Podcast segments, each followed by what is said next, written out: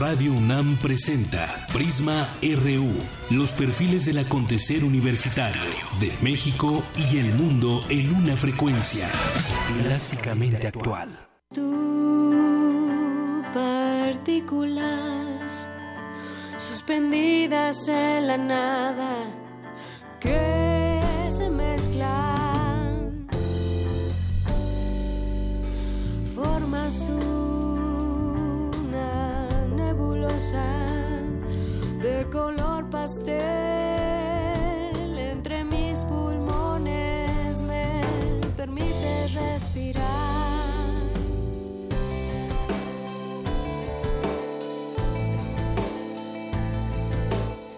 ¿Qué tal? Muy buenas tardes. Bienvenidos todos a Prisma RU por Radio UNAM en el 96.1. Gracias por acompañarnos. Yo soy Deyanira Morán y hoy en la música estamos escuchando Aire del disco Paisaje de Francisco Vélez, egresado de la Facultad de Música de la UNAM. Fallo en lo elemental, me equivoco, cada nueva oportunidad la desperdicio y no sé qué hacer.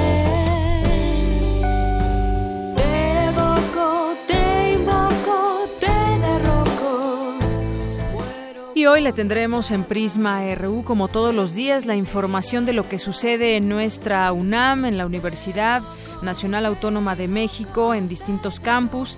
También estaremos, le, le, estaremos platicando sobre los temas nacionales, internacionales, cultura, deportes.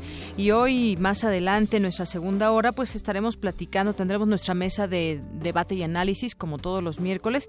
Y en esta ocasión estaremos platicando con la maestra Leticia Cano Soriano, directora de la Escuela Nacional de Trabajo Social, y también con eh, la maestra Alejandra Moreno, la alumna que también viene de esta escuela, porque nos van a platicar de un estudio de muchos estudios que están haciendo ahí en la Escuela Nacional de Trabajo Social, pero en específico un estudio social breve. Vamos a platicar con ellos sobre la contingencia 2016 y bueno, pues ya le estaremos dando datos muy interesantes de una encuesta que llevaron a cabo sobre cómo nos afecta la contaminación ambiental, específicamente cuando hay días de contingencia, todas estas medidas que toma el gobierno de la ciudad, de qué manera nos afectan, qué es lo que responde la gente a la que se le pregunta, ya lo, lo, platicaremos con ellos a detalle.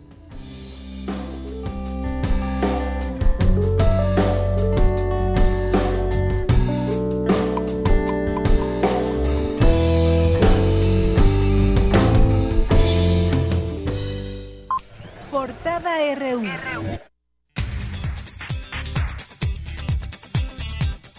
Hoy en nuestra portada universitaria, el rector de la UNAM, Enrique Graue, señaló que las universidades públicas son el corazón y alma de nuestros pueblos, el gran motor del cambio social y eso no es medible ni cuantificable.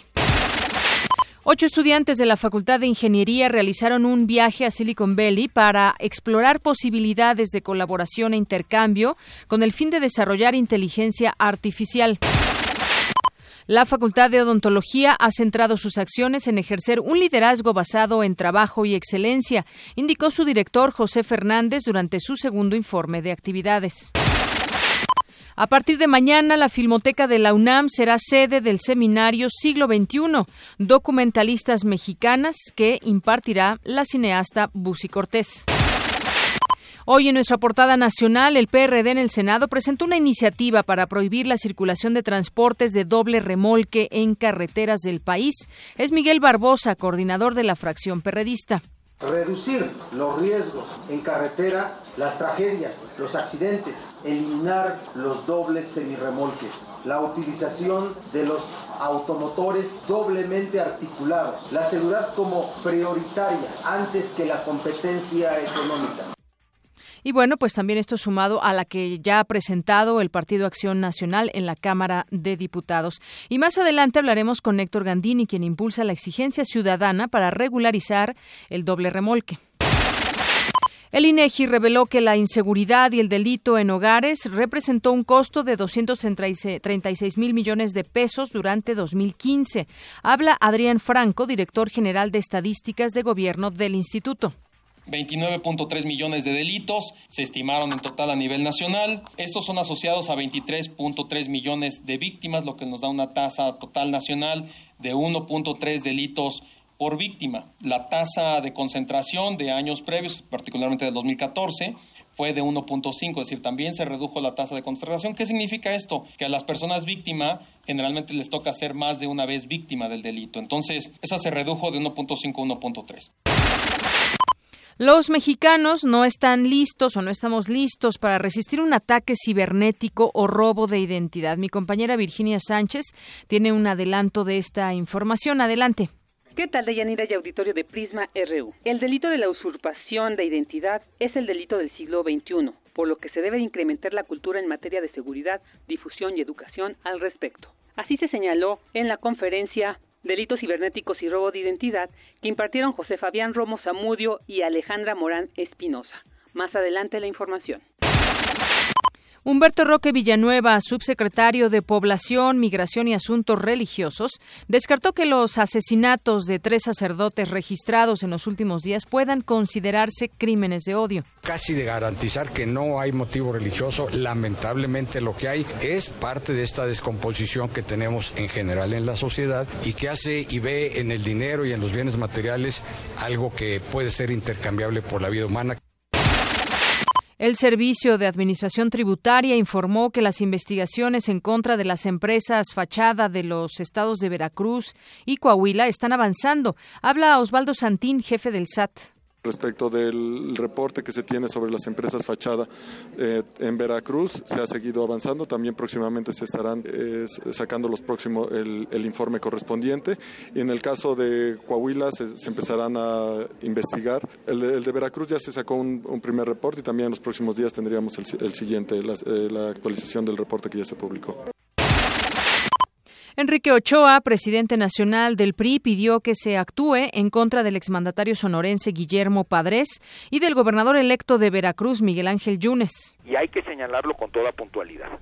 Acción Nacional tiene varios casos señalados de corrupción o de impunidad que tienen que aclararse, que han sido procesados en los medios de comunicación y que también en algunos casos han sido ya investigados por distintas instituciones, tanto estatales como federales.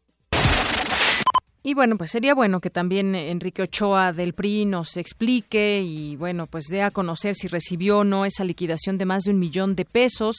A honras de qué se habla de que pues no no tenía, no debía de tener una liquidación dado que él se va del, del cargo eh, y pues bueno, esto también lo podría explicar dentro de, de la transparencia que quieren que reine ahí en el PRI.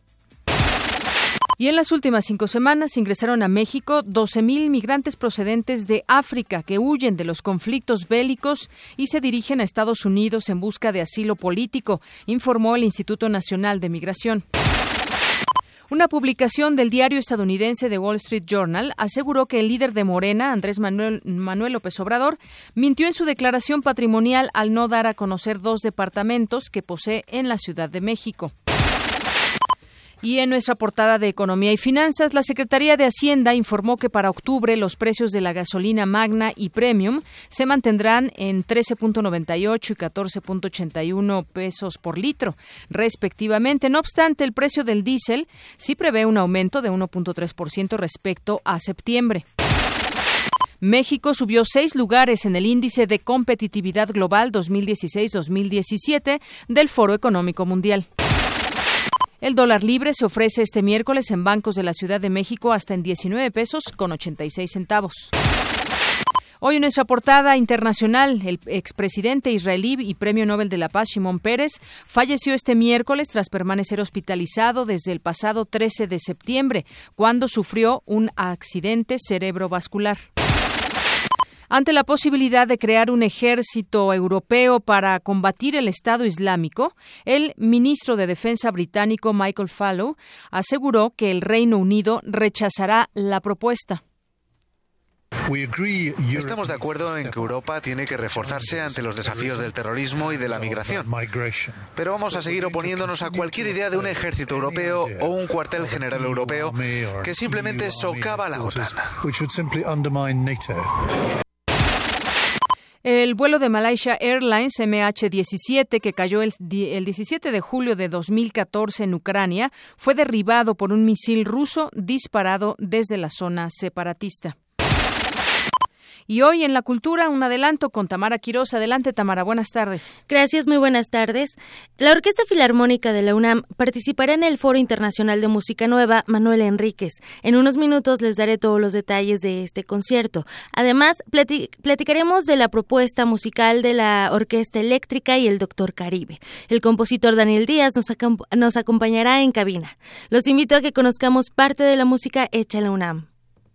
Gracias, muy buenas tardes. Vámonos ahora con el zarpazo, un adelanto de la información deportiva con Eric Morales. Adelante, Eric. ¿Qué tal, Deyanira y amigos de Prisma RU? Muy buenas tardes. Hoy en nuestro zarpazo hablaremos sobre los estímulos económicos entregados a deportistas paralímpicos. Además, Javier El Chicharito Hernández anotó su gol número 100 en Europa. Y ya hay clasificados a los cuartos de final de la Copa MX. Esta y otra información deportiva más adelante en nuestro zarpazo RU. Claro que sí, Eric. Muchas gracias.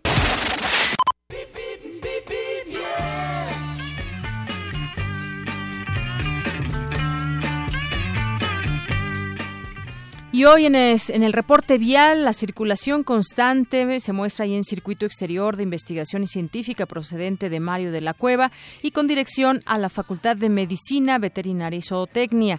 En otro punto te comento que hallarás buen desplazamiento en Avenida División del Norte, de circuito interior hasta la Facultad de Música y para quien su destino es la Facultad de Ciencias Políticas y Sociales, encontrará buen avance en Mario de la Cueva en ambos sentidos entre investigación científica y Avenida Insurgentes. Y bueno, ahora me enlazo con Eduardo Méndez Sandoval, él es jefe del Departamento de Comunicación Social de la FES Iztacala. ¿Qué tal, Eduardo? Muy buenas tardes. Buenas tardes, de Yanira. Te saludo con mucho gusto. Gracias. Adelante con tu reporte. Eh, nos reportan que al momento en los alrededores de la FES Iztacala se muestra un tráfico fluido en vías de circulación que rodean a este campus universitario, muy a pesar de las lluvias y lloviznas que se han presentado desde muy temprano el día de hoy. En la avenida de los barrios, al igual que en la de Ejidos, la circulación es rápida y sin ningún inconveniente y la avenida Mario Golín se encuentra con una vialidad fluida. No así en otra de las avenidas importantes, la vía Gustavo Vaz, en donde en este momento el avance es lento en ambas direcciones, por lo que les recomendamos utilicen vías, alternas en caso de que se encuentren en la ruta del norte de la ciudad. Siguiendo el pronóstico del tiempo, invito al auditorio a tomar precauciones ya que las lluvias se presentarán alrededor de las 19 horas, lo que siempre hace eh, que el flujo vial en toda la ciudad se haga más lento. Por el momento ese es el reporte de Yaniria y aprovecho la ocasión eh, para invitar a todos los interesados en el tema de los animales voladores a visitar nuestra FES Itacala el día de mañana 30 de septiembre ya que tendremos el Festival Mundial de las Aves en su versión número 16 y en la que podrán vivir la experiencia de acercarse a distintas especies propias de nuestra zona y a convivir con los expositores que se dedican a la reproducción, conservación, entrenamiento y sobre todo al estudio de estos bellos animales. Así que el día de mañana los esperamos y como siempre les recordamos que aquí en la FES Itacala la entrada es libre y el evento es gratuito. Muy bien, pues muchas gracias por esta información, Eduardo. Hasta luego. Buen día.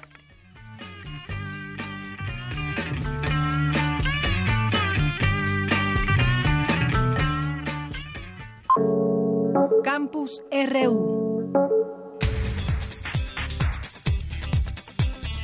Y en nuestro campus RU, hoy, a partir de este día, se lleva a cabo el Congreso Internacional sobre Universidades en Iberoamérica. Mi compañero Antonio Quijano nos tiene los detalles. Adelante, Antonio. Buenas tardes, Deyanira, a nuestro auditorio de Prisma RU. Para celebrar su décimo aniversario, el Instituto de Investigaciones sobre la Universidad y la Educación organizó el Congreso Internacional Interacciones, las universidades en el pasado y el presente de Iberoamérica. Al inaugurar el encuentro, el rector Enrique Graue se pronunció por sumar esfuerzos y coadyuvar al desarrollo de las naciones que componen la zona. Las universidades van más allá de las aulas y laboratorios, pues son instituciones que promueven el cambio social dijo. En el auditorio José María Vigil de la Biblioteca y Hemeroteca Nacional, el rector Graue expuso que los rankings no miden la esencia de la universidad. Nuestras universidades públicas iberoamericanas son el corazón y el alma de nuestros pueblos. Son el gran motor de cambio social y de aspiración a un futuro. Y eso no es medible ni cuantificable. La universidad indudablemente debe pensar, pero también debe pensarse. Y solo podrá hacerlo y fortalecer su identidad al interactuar con otros espacios análogos de investigación y de enseñanza. A su vez, el doctor Alberto Vital, coordinador de Humanidades, destacó que este Congreso se realiza en un momento oportuno, pues es necesaria la internacionalización de los centros de estudios referidos. Las universidades públicas son tan generosas que nos abren espacios y nos crean condiciones para estudiar a las propias universidades. Un acto académico como el que hoy da inicio en este recinto que lleva el nombre de un mexicano que dedicó su larga vida al conocimiento de la cultura, José María Vigil, es motivo de celebración y de felicitación a quienes pusieron gran empeño al organizarlo. En tanto, el doctor Mario Rueda, director del ISUE, coincidió en la necesidad de promover la colaboración entre instituciones para solucionar los problemas que afectan a la región. Los convocantes han tenido el acierto de incluir en un mismo foro dos grandes campos de estudio sobre la universidad, su pasado y su presente en Iberoamérica. El Congreso reunirá a 45 académicos de cinco instituciones nacionales y nueve procedentes de Argentina, Estados Unidos, España, Italia y Uruguay. El objetivo es crear un espacio de análisis y reflexión sobre la situación actual y el futuro de las instituciones respectivas. Las actividades se realizarán hasta el 30 de septiembre. Las conferencias magistrales se realizarán en la Hemeroteca y Biblioteca Nacional, mientras que las mesas redondas tendrán como sede el Instituto Anfitrión. Hasta aquí mi reporte de Yanira. Buenas tardes.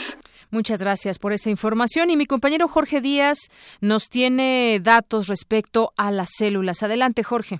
¿Qué tal, Deyanira? Buenas tardes, buenas tardes al auditorio. Más de 15 facultades e institutos de la UNAM trabajan en un proyecto que diseña andamios celulares, hechos a partir de silicona que permiten cultivar células biológicas sin que éstas modifiquen su estructura al salir del cuerpo humano. El doctor Matthew Hottelfield, académico de la Facultad de Ciencias de la UNAM, explicó a Radio UNAM que ya se fabrican microambientes para que los biólogos y médicos principalmente entiendan algunos procesos patológicos y reconozcan cómo los fármacos actúan en las células de un paciente. Sí, es un poco así, es como si estuvieran dentro del cuerpo, básicamente es imitar, se, dicen andamios biomiméticos porque buscamos imitar todos los parámetros que van a tener una eh, cierto tipo de influencia sobre el destino de la célula, ¿no? Como por ejemplo, si ustedes se lastiman, se hacen una cicatriz, pues todo el cuerpo está trabajando para cerrar esa herida y las células que están eh, justamente en esa cercanía también se tienen que adaptar y luego el cuerpo para esa reparación y regresa a un estado normal vamos a decirlo así. Entonces, estar dentro del cuerpo sería estudiar justamente esos procesos estando adentro, pero es muy difícil, no hay sensores que lo puedan medir, no hay forma de meter un microscopio a un órgano que está que es interno. Entonces, e, esos andamios justamente, bueno, hay, ahora se habla de cultivo celular tridimensional o hasta de órganos en un chip. E, esto es justamente la función estudiarlo como si estuviera en el órgano, entonces sí estoy de acuerdo, es como si estuviéramos adentro del cuerpo. El especialista explicó que esta tecnología de la UNAM se puede fabricar a la medida y que los hospitales de nutrición y de enfermedades respiratorias que pertenecen al sector salud ya los adquieren, además de que una importante empresa farmacéutica ya lo utiliza. El investigador académico universitario enfatizó que los andamios celulares deben estar a escala de micrómetros, o sea, una milésima de milímetro. Además, este trabajo universitario de investigación llama la atención de otras instituciones educativas nacionales y extranjeras que ven en este descubrimiento de la UNAM una herramienta atractiva para sus estudiantes. Hasta aquí el reporte. Gracias, Jorge. Y hoy es el Día Mundial de la Rabia, este día que sirva para recordarnos la importancia de combatir esta enfermedad. Esta información la tiene mi compañero Isaí Morales. Isaí. Buenas tardes, de Yanira, amigos de Prisma RU. Este 28 de septiembre se conmemora el Día Mundial contra la Rabia, fecha instaurada para generar conciencia en torno a la prevención de esta enfermedad y destacar los progresos en la lucha para su erradicación. La fecha corresponde al aniversario luctuoso de Louis Pasteur, químico y microbiólogo francés que creó la primera vacuna antirrábica.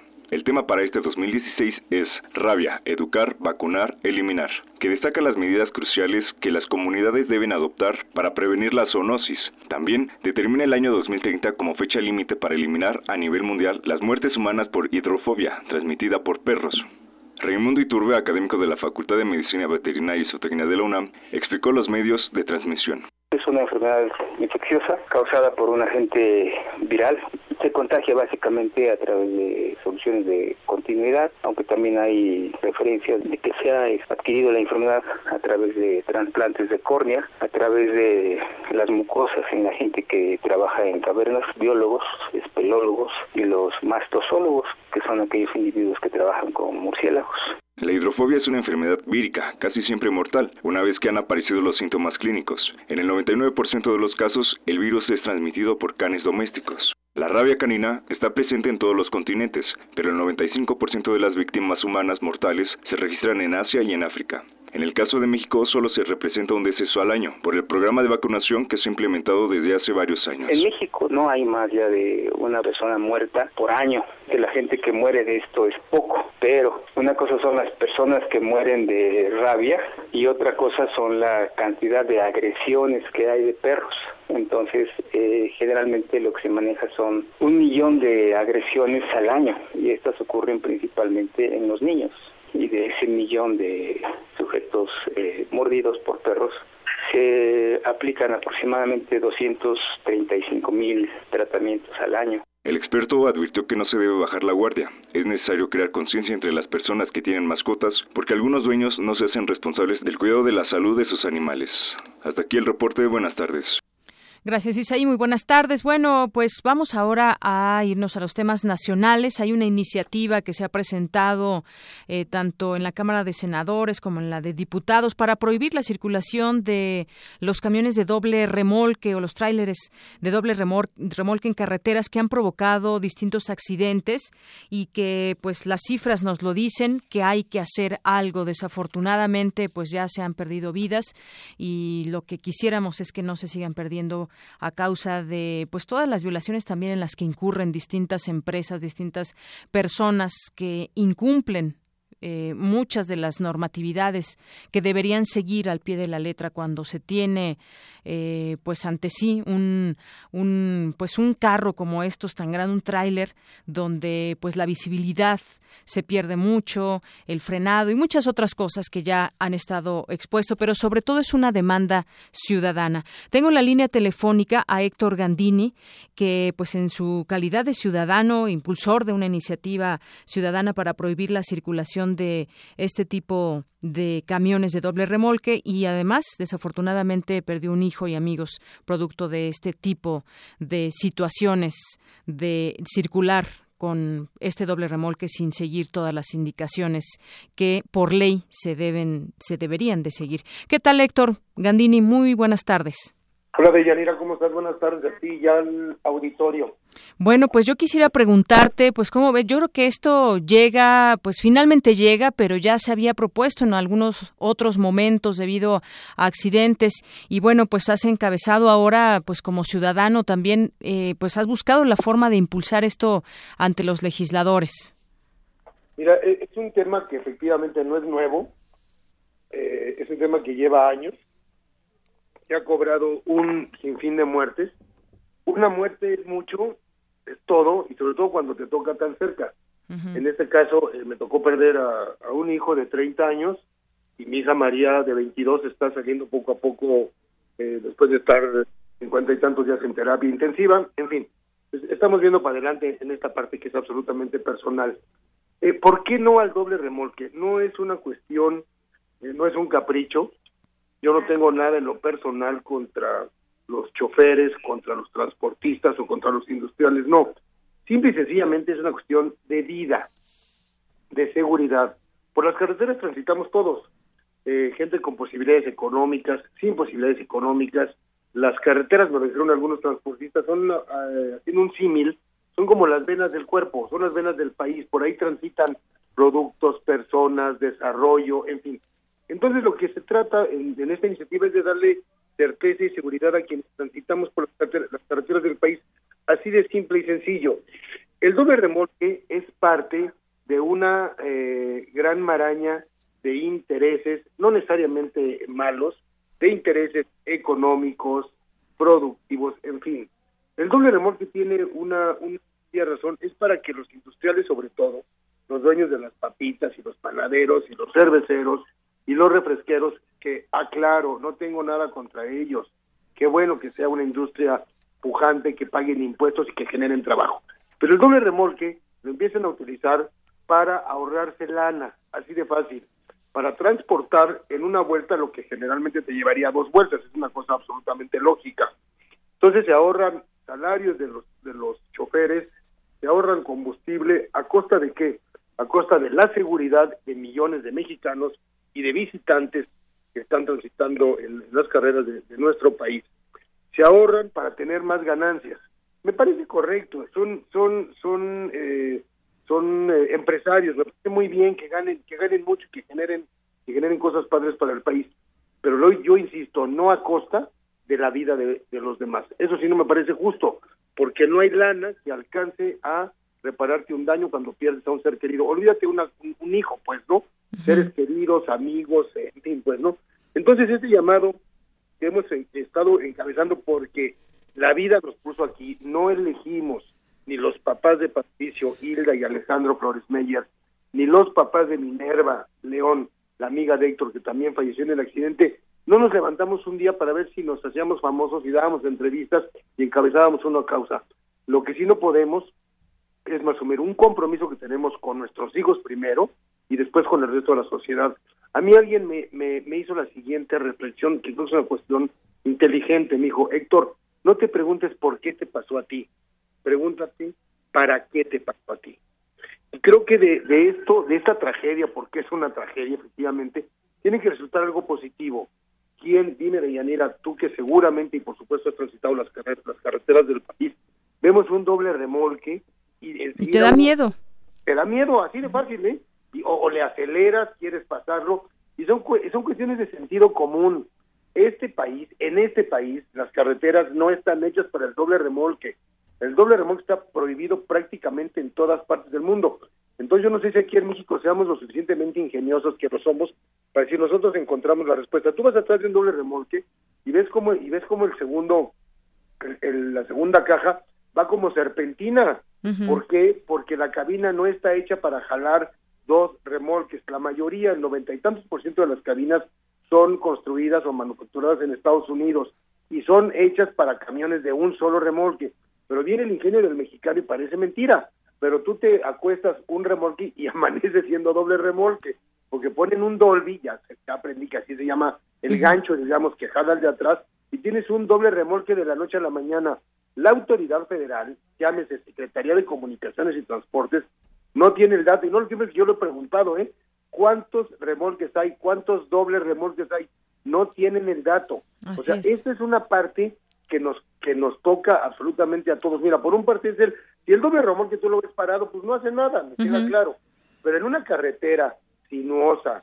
Imagínate que esté lloviendo, además. Bueno, bueno, en lo que pasó Neblina. En el, en, el accidente donde fallece eh, Héctor, Minerva y Pato, queda herida María, el novio de María Julio afortunadamente salió prácticamente ileso. Eh, fue un accidente a las doce y media del día, sábado, entrando a Cuernavaca. El chavo que venía manejando el, el tráiler que entre paréntesis no tengo nada contra él, sé que está en la cárcel.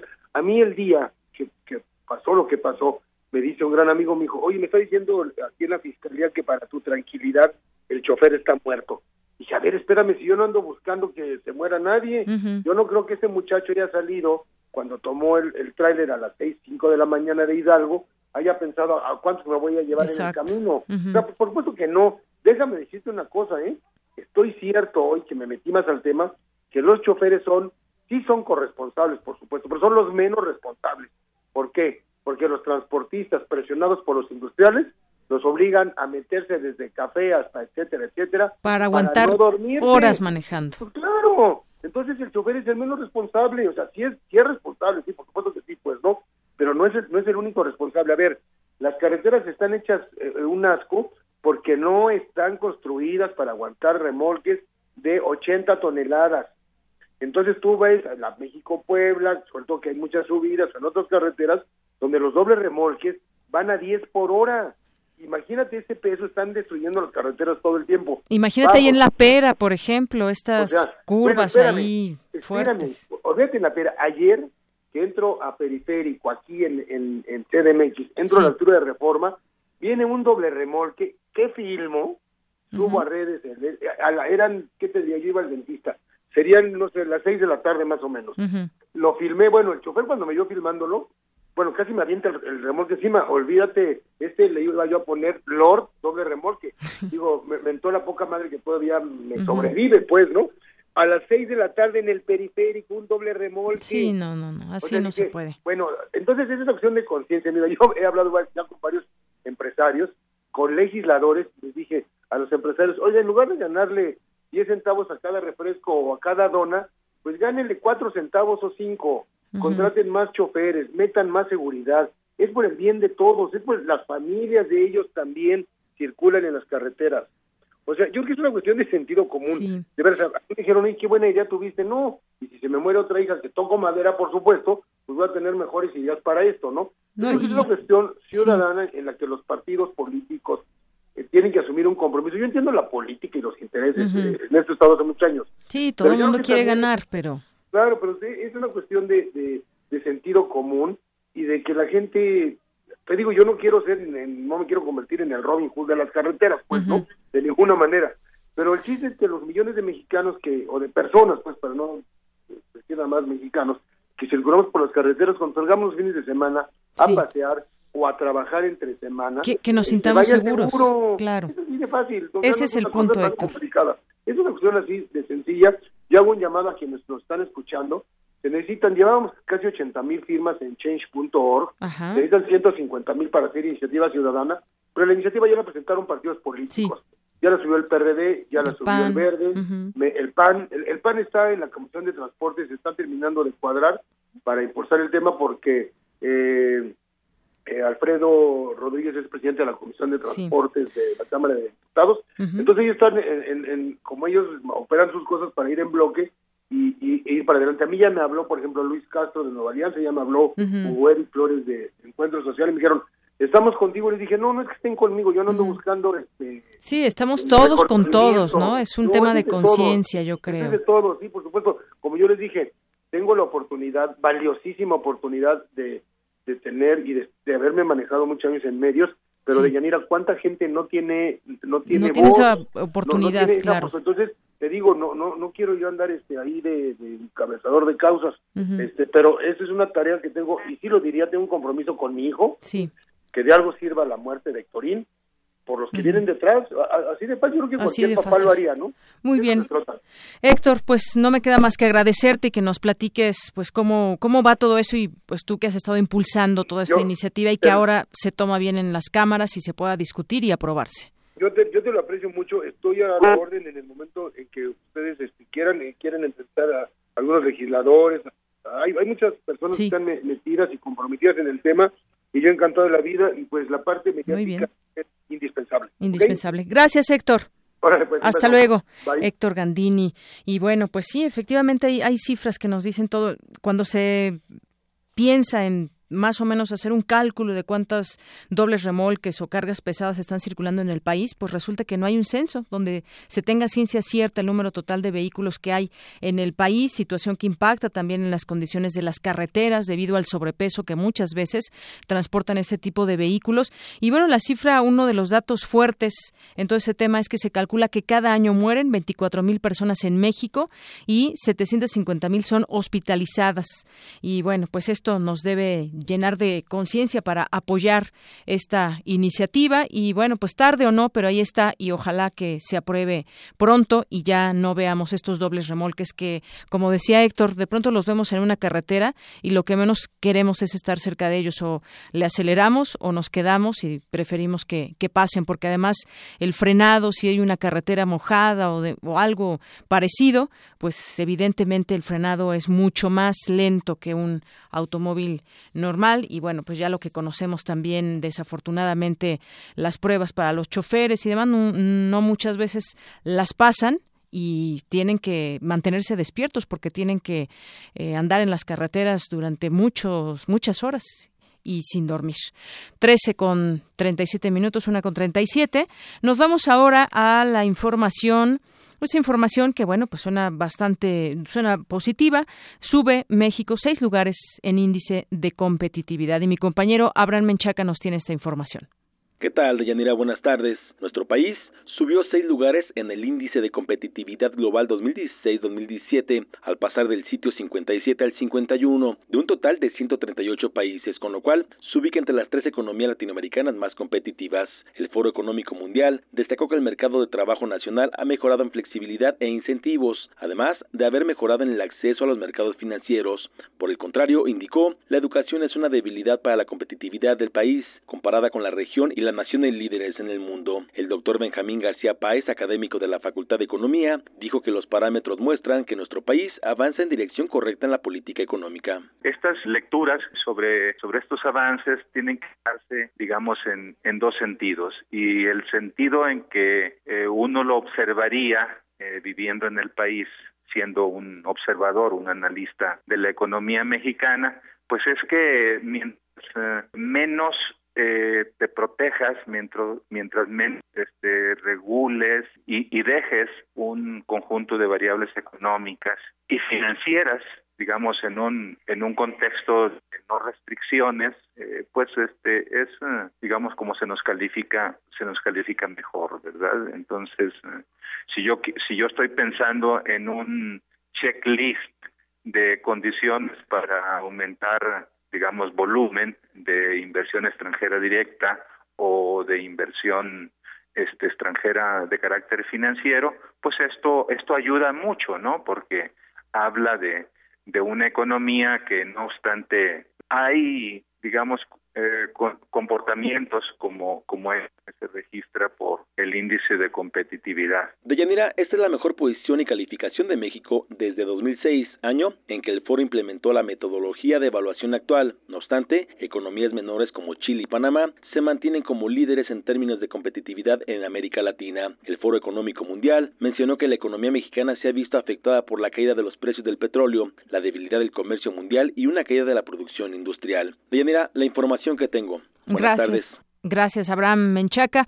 Y bueno, pues algunos de los ejecutivos de esas empresas encuestadas mencionan, no hay que perder de vista, que los mayores problemas de México que afectan a los negocios son corrupción, crimen y robos. Esto que de esta manera, pues también aluden a nuestro país, sin dejar de ver lo positivo, está esta, este tema también.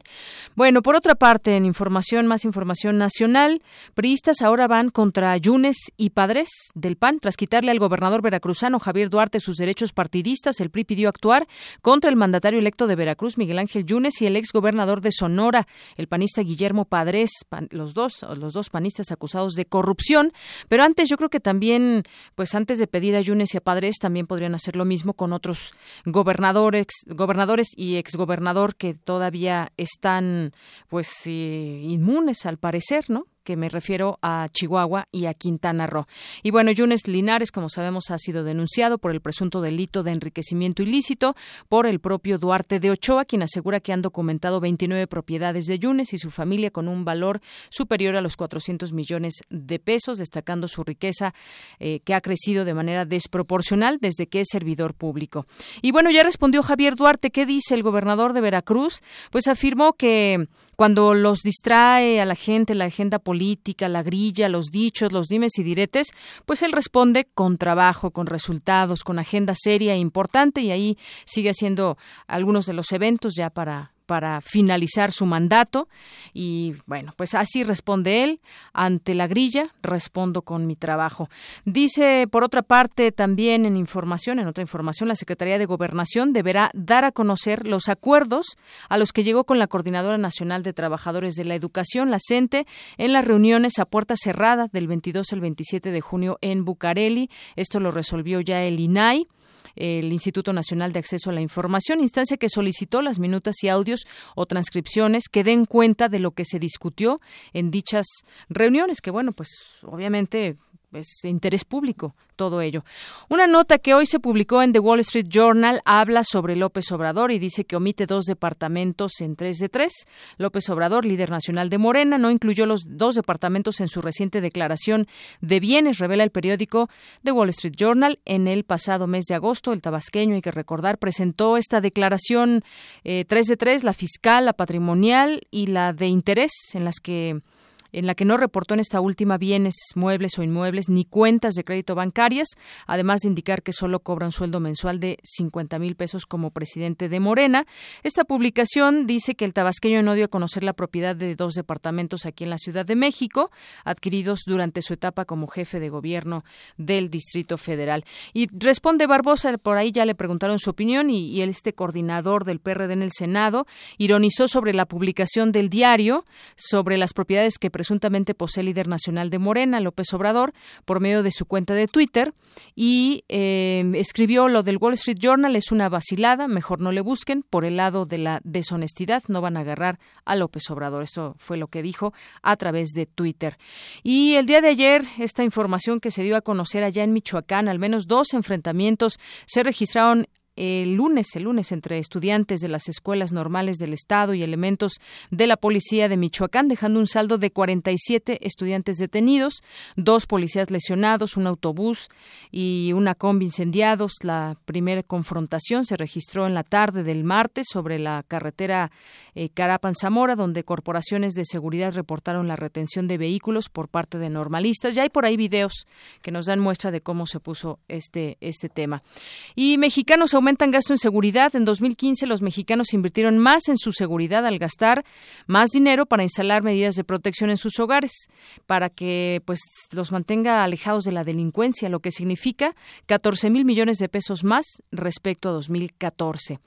Y bueno, esta información que también de llamar la atención, nace un bebé con la nueva técnica de tres padres genéticos, el primer bebé del mundo engendrado con la técnica de reproducción asistida que utiliza el ADN de tres personas llamada como de los tres padres y sin destruir embriones. Ya ha nacido según ha publicado la revista New Scientist y el niño eh, ya tiene cinco meses y tiene el ADN de su padre y de su madre más una pequeña cantidad de código genético de una donante. Y bueno pues explica en esta información que la madre tiene una enfermedad aunque ella está saludable la puede directamente heredar a su hijo a través del ADN y de esta manera se pues se dio solución a un problema de, de, de un hijo que podría venir enfermo y que gracias a esta técnica hoy está sano. Una con 45 minutos Global RU.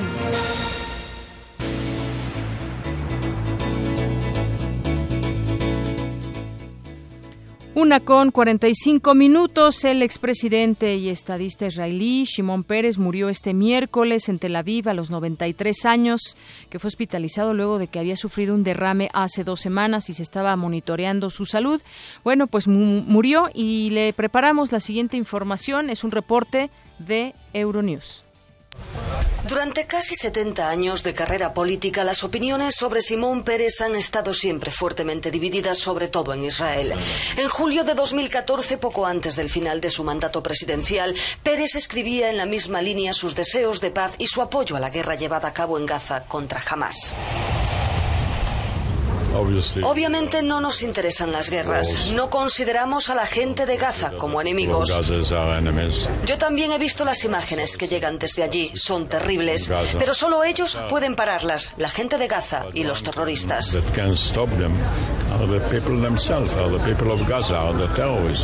Solo unos días después, el 24 de julio, Simón Pérez se despedía del Anexet. Os quiero a todos. Quiero dar las gracias a mi familia. Gracias desde el fondo de mi corazón.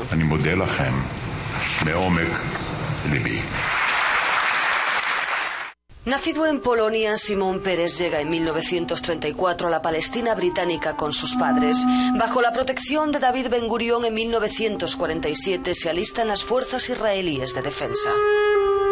En 1952 se convierte en director del Ministerio de Defensa y dirige el programa secreto para dotar a Israel de una fuerza de disuasión nuclear. Participa en el gobierno de Golda Meir y al frente de la cartera de defensa dirige la retirada por etapas de las tropas israelíes de la península del Sinaí acordada en 1975. Junto con su eterno rival Isaac Rabin, Pérez es el cerebro de las negociaciones con los palestinos que condujeron a la inmensa ola de esperanza que supusieron los acuerdos de Oslo. Un año después, los tres protagonistas de este hito diplomático, Pérez, Rabin y Arafat, reciben el Nobel de la Paz. En aquel momento todo el mundo creía posible la paz en Oriente Próximo. Pero la paz también tiene sus enemigos. El 4 de noviembre de 1995, al final de un mitin en Tel Aviv, Isaac Rabin es asesinado por un extremista israelí. Simón Pérez asiste al crimen. El proceso de paz no conseguirá levantar cabeza. Si hubiese ganado las elecciones de 1996 frente a Benjamin Netanyahu, tal vez la historia habría sido diferente, pero en esa ocasión, como en otras cuatro posteriormente, las urnas le dan la espalda. Los azares de la historia le conducen a la jefatura del gobierno en dos ocasiones.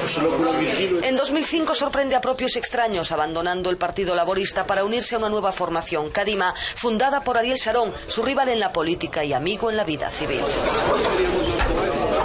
En la formación centrista ocupa el puesto de viceprimer ministro que mantiene cuando Ehud Olmert reemplaza al exgeneral víctima de un accidente vascular cerebral en 2006. Bajo esa etiqueta se presenta a las elecciones presidenciales y es elegido en la segunda vuelta por la Nexet en 2007. Con la función presidencial, este todoterreno de la política israelí que nunca llegó a ser profeta en su tierra puso el colofón a su excepcional trayectoria.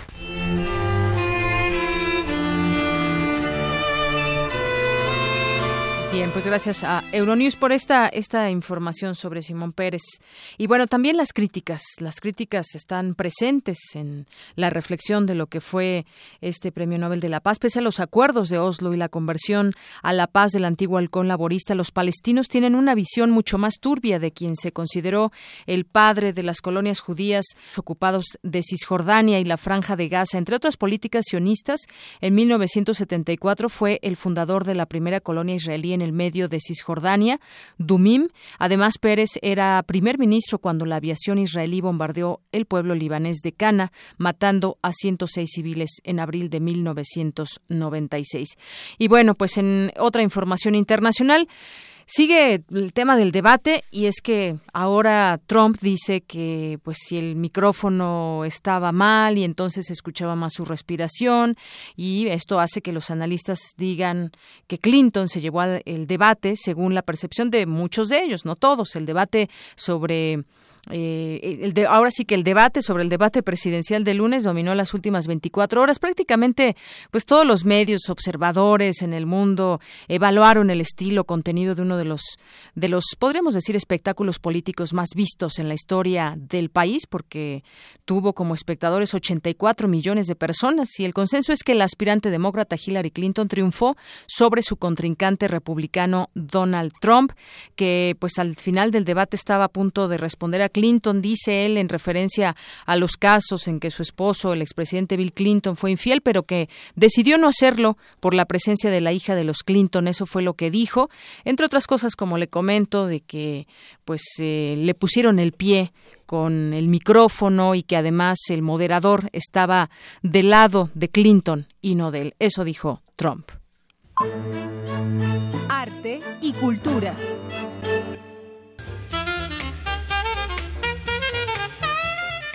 Un día como hoy, pero de 1991, murió el compositor y trompetista de jazz estadounidense Miles Davis, conocido como el padre del jazz moderno, y ganador del Grammy por mejor interpretación instrumental en 1993.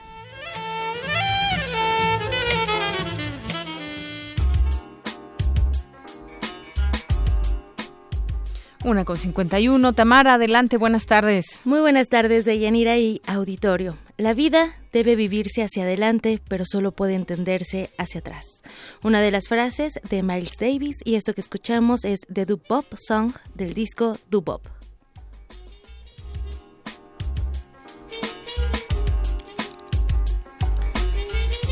Deyanira, en otra información, en 1979, Manuel Enríquez, uno de los mejores compositores mexicanos de la segunda mitad del siglo XX, creó el Foro Internacional de Música Nueva Manuel Enríquez, en donde se han presentado más de 3.000 obras internacionales, de las cuales 1.000 son de compositores mexicanos y la mayor parte ha sido estrenos mundiales, han sido estrenos mundiales. Este año, el foro ha convocado a todas las orquestas sinfónicas y de cámara de la Ciudad de México y a la FUNAM para ofrecer un atractivo concierto.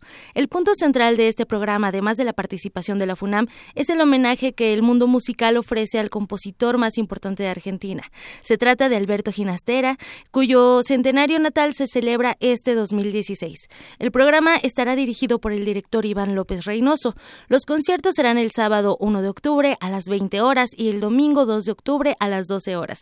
Esto es en la sala Nezahualcóyotl, que eh, también está celebrando sus 40 años. Y bueno, Siguiendo con la información, cuenta la leyenda que el mote de Pípila se debe a la similitud de las pecas de Juan José Martínez a las pecas del huevo de guajolote. El Pípila, un emblema nacional y sobre todo de Guanajuato, donde se puede visitar el monumento a este minero. Ojalá podamos ir algún día. El 28 de septiembre de 1810, las fuerzas de Miguel Hidalgo y Costilla, con la ayuda del minero Juan José de los Reyes García, mejor conocido como el Pípila, tomaron la lóndiga de Granaditas en Guanajuato. Y seguimos en la segunda hora eh, con una nueva propuesta de música. Nos escuchamos más tarde, de Yanira. Claro que sí, Tamara. Zarpazo RU.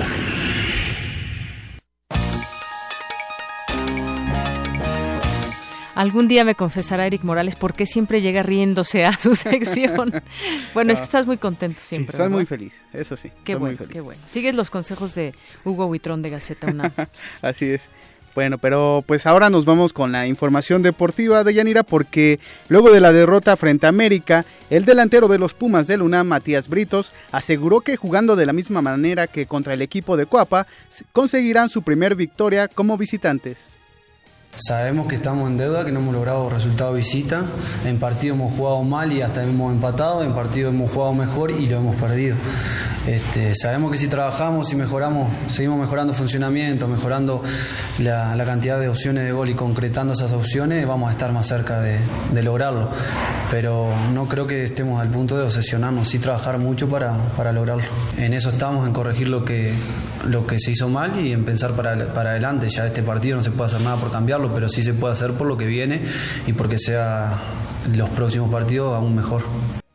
Y es que el equipo de Francisco Palencia no ha podido ganar como visitante en este torneo, con un saldo de dos empates frente a Cruz Azul y Necaxa y cuatro derrotas contra Pachuca, Tijuana, Santos y América. Britos agregó que el equipo tiene la obligación de clasificar a la liguilla. No, sabemos que tenemos que entrar a la liguilla, que es primordial lograr la clasificación. Los puntos que sean necesarios, esos son los, mínimos indispensables. Después, si se logran más, bienvenido sea. Lo, necesario para clasificar es lo importante, para eso vamos a hacer el esfuerzo. Obviamente que, que vamos a salir a ganar todos los partidos, pero, pero hay un mínimo que, que lo necesitamos sí o sí. El Club Universidad se encuentra en sexto lugar de la tabla general con 17 puntos. Y en otra información, el gobierno federal entregó estímulos económicos a los 15 medallistas paralímpicos que participaron en Río de Janeiro. Sin embargo, numerosos paratletas denunciaron que estos apoyos no son iguales a los que se les otorgan a los que participan en el deporte convencional.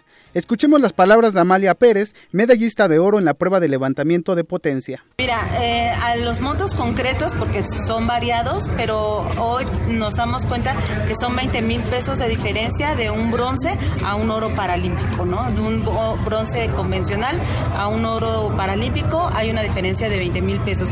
Y la beca vitalicia de, de este, son mil pesos eh, en cuanto a los convencionales y al deporte paralímpico. También exigieron que se debe terminar con la corrupción y, que se debe haber también una mayor transparencia en el deporte nacional. Esta es la voz de Ángeles Ortiz, medallista de oro en lanzamiento de bala. La injerencia que la ley le otorga a la CONADE a través del licenciado Castillo, se limpie nuestro sistema deportivo. Hablo de federaciones, hablo de comités paralímpicos, hablo de todos los organismos, institutos y asociaciones que de una u otra manera no trabajan limpiamente y están en ocasiones bloqueando deportistas, en ocasiones bloqueando entrenadores. Cabe destacar que 69 paratletas mexicanos participaron en Río de Janeiro, 40% de ellos culminó entre los primeros cinco lugares de sus competencias, mientras que el 75% terminó en los primeros ocho puestos. De Yanira es la información deportiva. En la próxima hora hablaremos sobre el Chicharito, que seguramente debe estar muy feliz con los 100 goles que anotó en Europa. Ayer nos adelantabas y bueno, pues ya hoy ya podemos hablar de que es un hecho. Así es. Muchas gracias, Erika. El rato nos escuchamos. Gracias. Queremos conocer tu opinión. Síguenos en Twitter como arroba PrismaRU.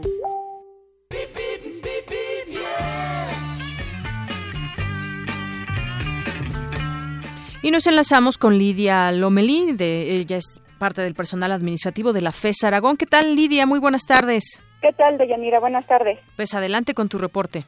Me encuentro en la avenida Carlos Jan González, a la altura del Metro Nesa, en dirección a la FES Aragón, donde podremos encontrar congestión vial por obras de mantenimiento.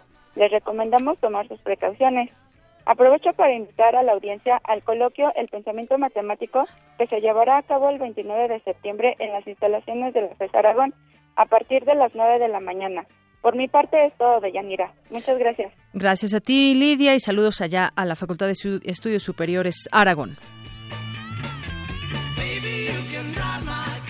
Y en otro punto, la circulación es constante en Avenida Canal de San Juan, de calle Marcelino Buendía, hacia Calzada Ignacio Zaragoza, si vas de la FES Zaragoza, justamente, y buen desplazamiento en Avenida Constitución para quien deja atrás prolongación acueducto y se dirige hacia la Facultad de Artes y Diseño.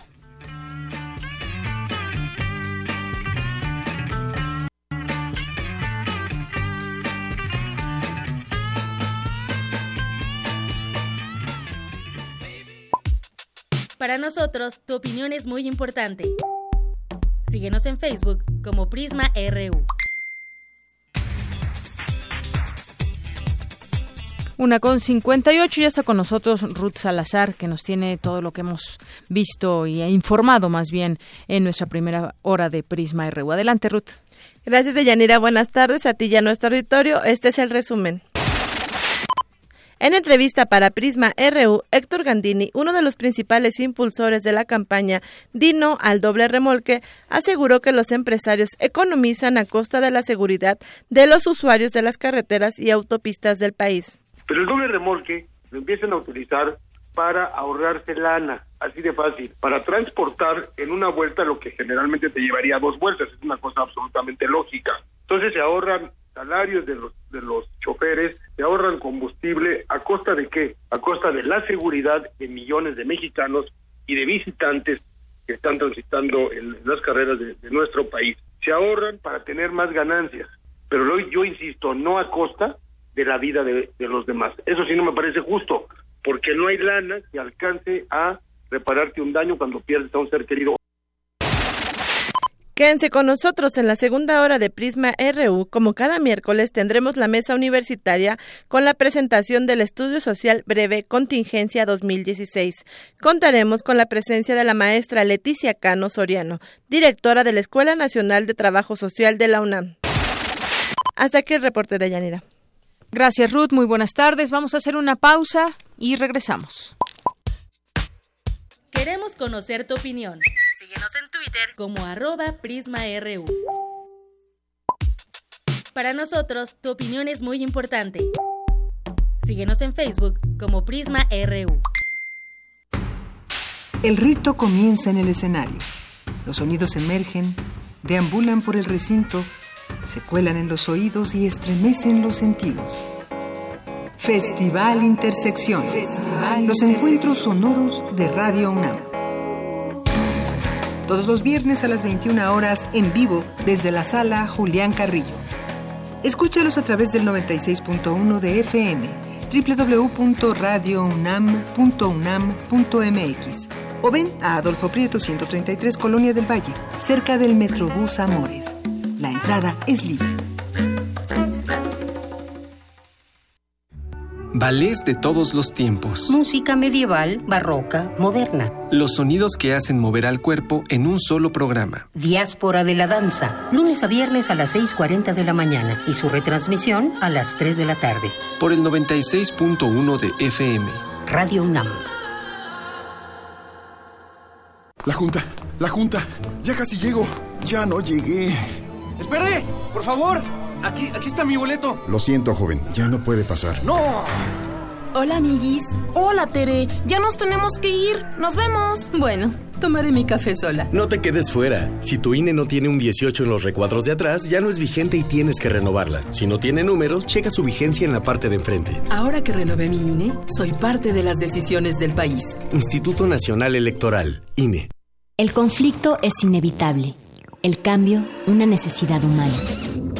Son los fundamentos de la reinvención. En Radio UNAM queremos ofrecer nuevos mundos para oídos cada vez más abiertos. Tus oídos merecen oír de todo. Resistencia modulada.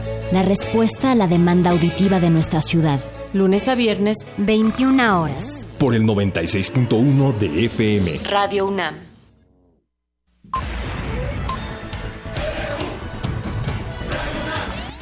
Prisma RU. Para nosotros, tu opinión es muy importante. Síguenos en Facebook como Prisma RU. Regresamos y mandamos saludos. Nos escriben aquí, Galán de Barrio nos dice, sobre Río Churubusco con rumbo a Río Consulado hay algo de tráfico. Saludos, los oigo. Muchas gracias. Te mandamos muchos saludos desde aquí también. Y en Twitter también nos escribe Francisco Flores, nos dice, yo conozco a varios choferes que en efecto tienen tiempos de entrega y toman pastillas para aguantar las noches, casi no descansan para poder cumplir sus entregas. Y en Facebook, Brenda Rangel Sánchez nos dice, vivo en la colonia Pantitlán y en la central de Abastos siempre hay camiones de doble remolque, semirremolque, que ponen en peligro a los niños que asisten a las escuelas de alrededor de Rojo Gómez. Muchas gracias, Brenda, por tu mensaje y pues un tema que preocupa a mucha gente, no solamente a quien ha perdido algún familiar, sino porque es un, una denuncia latente de parte de la gente que ha tenido problemas o que pues muchas veces por las carreteras de verdad da miedo más que otra cosa y pensamos en que sería importante regular esta actividad. Y bueno, pues nos vamos ahora con mi compañera Virginia Sánchez porque se recuperan los cuerpos de agua en el Caribe mexicano. ¿De qué se trata, Vicky? Buenas tardes. ¿Qué tal, Deyanira y auditorio de Prisma RU? Nuestro país alberga el segundo sistema recifal mesoamericano más grande a nivel mundial. A lo largo del Caribe mexicano se ha desarrollado una barrera conformada mayoritariamente del género Acrópora palmata, cuya salud ha empeorado en los últimos 15 años a causa de actividades humanas como el desfogue del drenaje de la zona hotelera asentada en la Riviera Maya y por la tala de manglares, que junto con el arrecife de coral hacen fotosíntesis y facilitan la precipitación de carbonatos. Así lo explica la doctora Luisa Falcón Álvarez, investigadora del Instituto de Ecología, quien comparte la importancia de estos sistemas para la salud del planeta. En términos de cambio climático, los corales capturan carbono. Por otro lado, son de los ecosistemas más diversos que hay en el planeta. La salud del planeta se basa en la biodiversidad, porque recordemos que los organismos están a la base de ciclar los macroelementos, el carbono, el nitrógeno, que son los que forman la biomasa. Por eso es que entender cómo funcionan los ecosistemas coralinos y tomar acciones hacia su conservación resultan fundamentales para conservar la salud del planeta. Los trabajos que se realizan en el Laboratorio de Ecología Bacteriana están encaminados a desarrollar líneas de manejo y conservación de ecosistemas.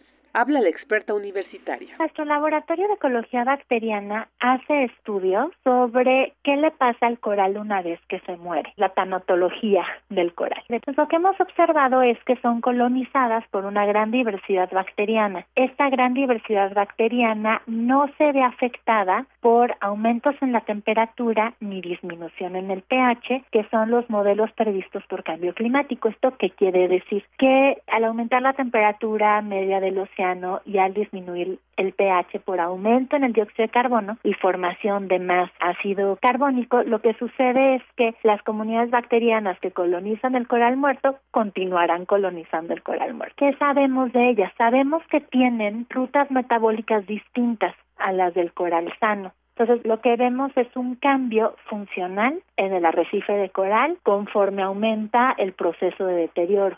La académica señala que es necesario regresar el agua a los ríos, a pozos, cenotes y a la región costera, que ésta sea de excelente calidad y sin residuos de los drenajes.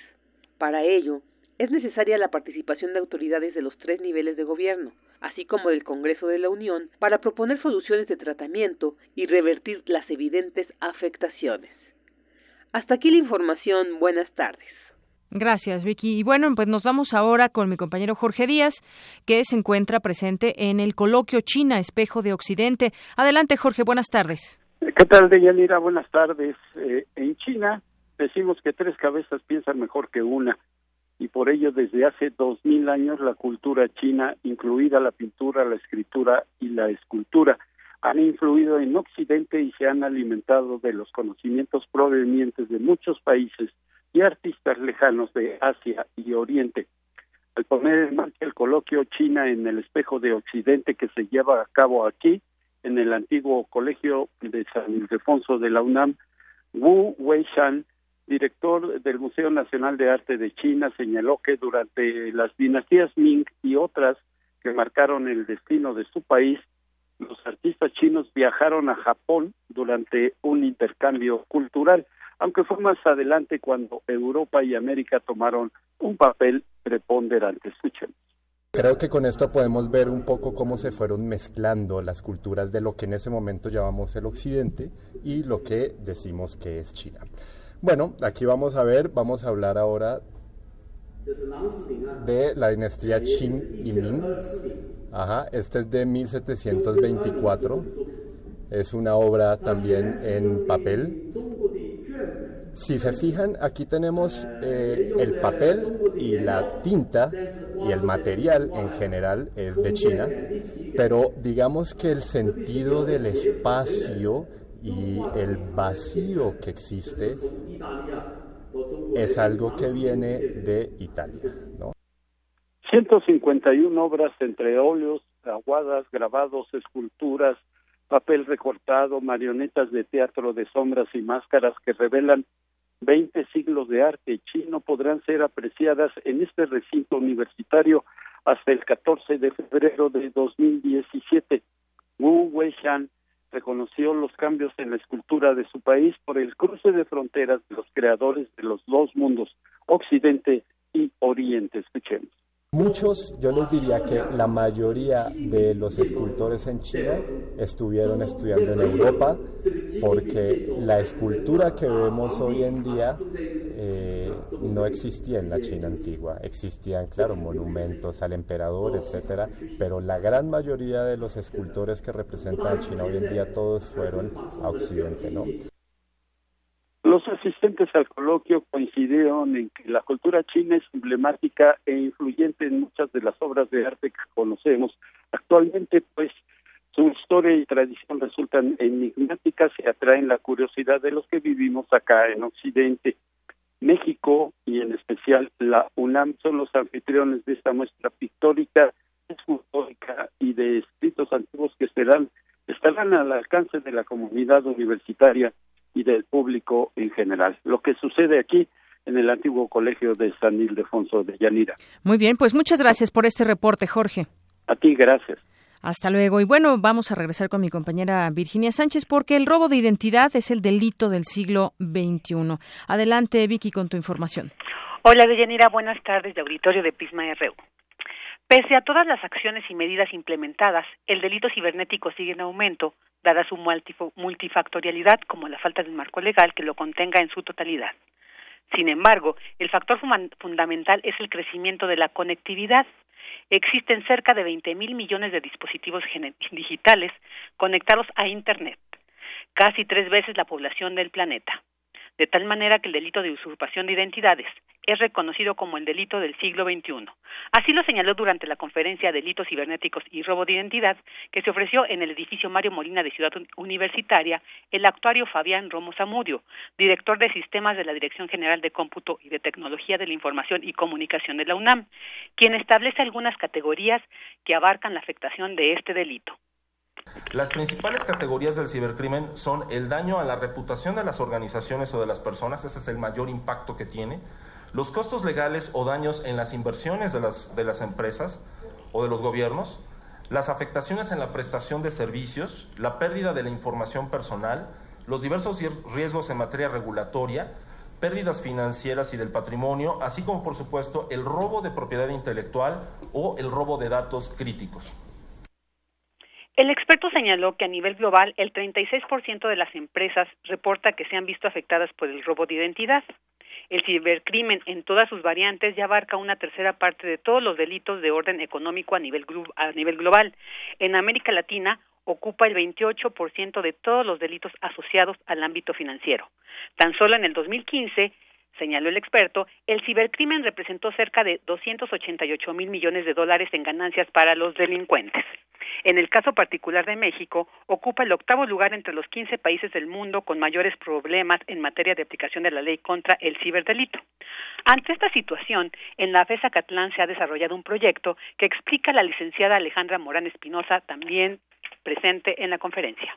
FESA Catlán tiene un proyecto de investigación, aparentemente el único independiente extraoficial en toda la UNAM, que habla sobre derecho informático. Entonces se hace eh, difusión de, notas de información en todo el mundo a través de redes sociales, se hace docencia, capacitación y bueno, además de estar también eh, trabajando con la parte del Congreso de Seguridad de Cómputo en la parte jurídica que, que se incorpora al Congreso, eh, también estamos trabajando en cursos específicos. Hemos ya obtenido, nosotros nos parece que a nivel de educación es muy, muy valioso, eh, invitaciones de la Universidad Autónoma de Chihuahua, invitaciones de la Universidad Autónoma de Veracruz y del Estado de México para implementar cursos no solamente para los alumnos y toda esta gente que está interesada, el usuario común, sino también para especialistas que conocen la parte técnica, pero no conocen la jurídica. Y esto es multidisciplina. Tenemos que saber, porque también podrían tener una responsabilidad por no hacer lo que deben de hacer. Esto es, podrían cometer un delito, pensemos que estuviera precisamente tipificado de la mejor manera, podrían cometer un delito por omisión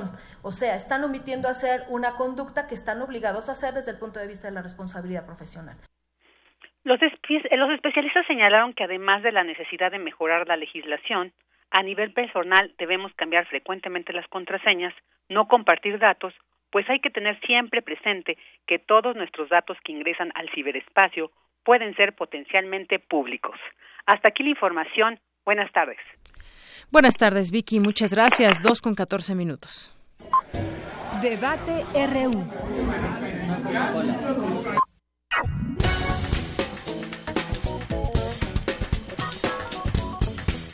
Bien, y pues ya estamos aquí en nuestra mesa de análisis del día de hoy que le habíamos adelantado, Estudio Social Breve Contingencia 2016, que llevó a cabo la Escuela Nacional de Trabajo Social. Antes de, irnos con ese tema y saber de qué se trata este estudio, pues eh, vamos a escuchar el Vox Populi. Eh, los eh, distintas personas dijeron o respondieron a los micrófonos de Prisma RU. ¿Es confiable la información? ¿Sientes que es confiable la información que da el gobierno? Respecto a la contaminación, respecto a las contingencias. Esto fue lo que nos dijeron.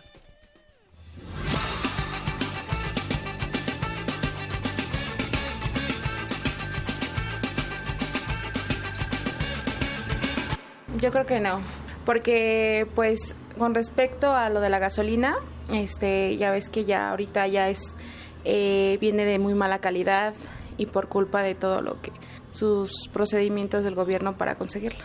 Porque no les conviene, eh, yo creo que se va a abrir mm, todo lo que ellos han hecho y no quiere que se sepa o algo así. Yo pienso que sí es, es confiable porque debe ser hecha a base de instrumentos electrónicos que permite determinar si la contaminación está alta o está baja. Esa puede ser la respuesta. No creo que el gobierno trate de tapar este tipo de cosas. Yo soy un ciudadano que he trabajado durante casi 50 años, tanto en el gobierno federal como local, y me he dado cuenta que esos tipos de artificios y mañas no nos llevan a, ninguna, a ningún resultado porque hay órganos de control que determinan si esas autoridades cumplen con su función o no. Que hay gente corrupta, hay gente mala y negativa, pues sí, obviamente que hay, pero... Eh, los controles y la gente buena y, honorable determina que eso no se puede dar. No dudo que se pueda, se pueda eh, llevar a cabo esta práctica ilegal de cuestiones, pero eh, en un 50%, un 70% yo creo que las cosas están bien. No, ¿por qué? Porque lo están tapando en, en muchas cosas. dicen que no hay contaminación y hay, hay un resto de, de contaminación. No es la realidad.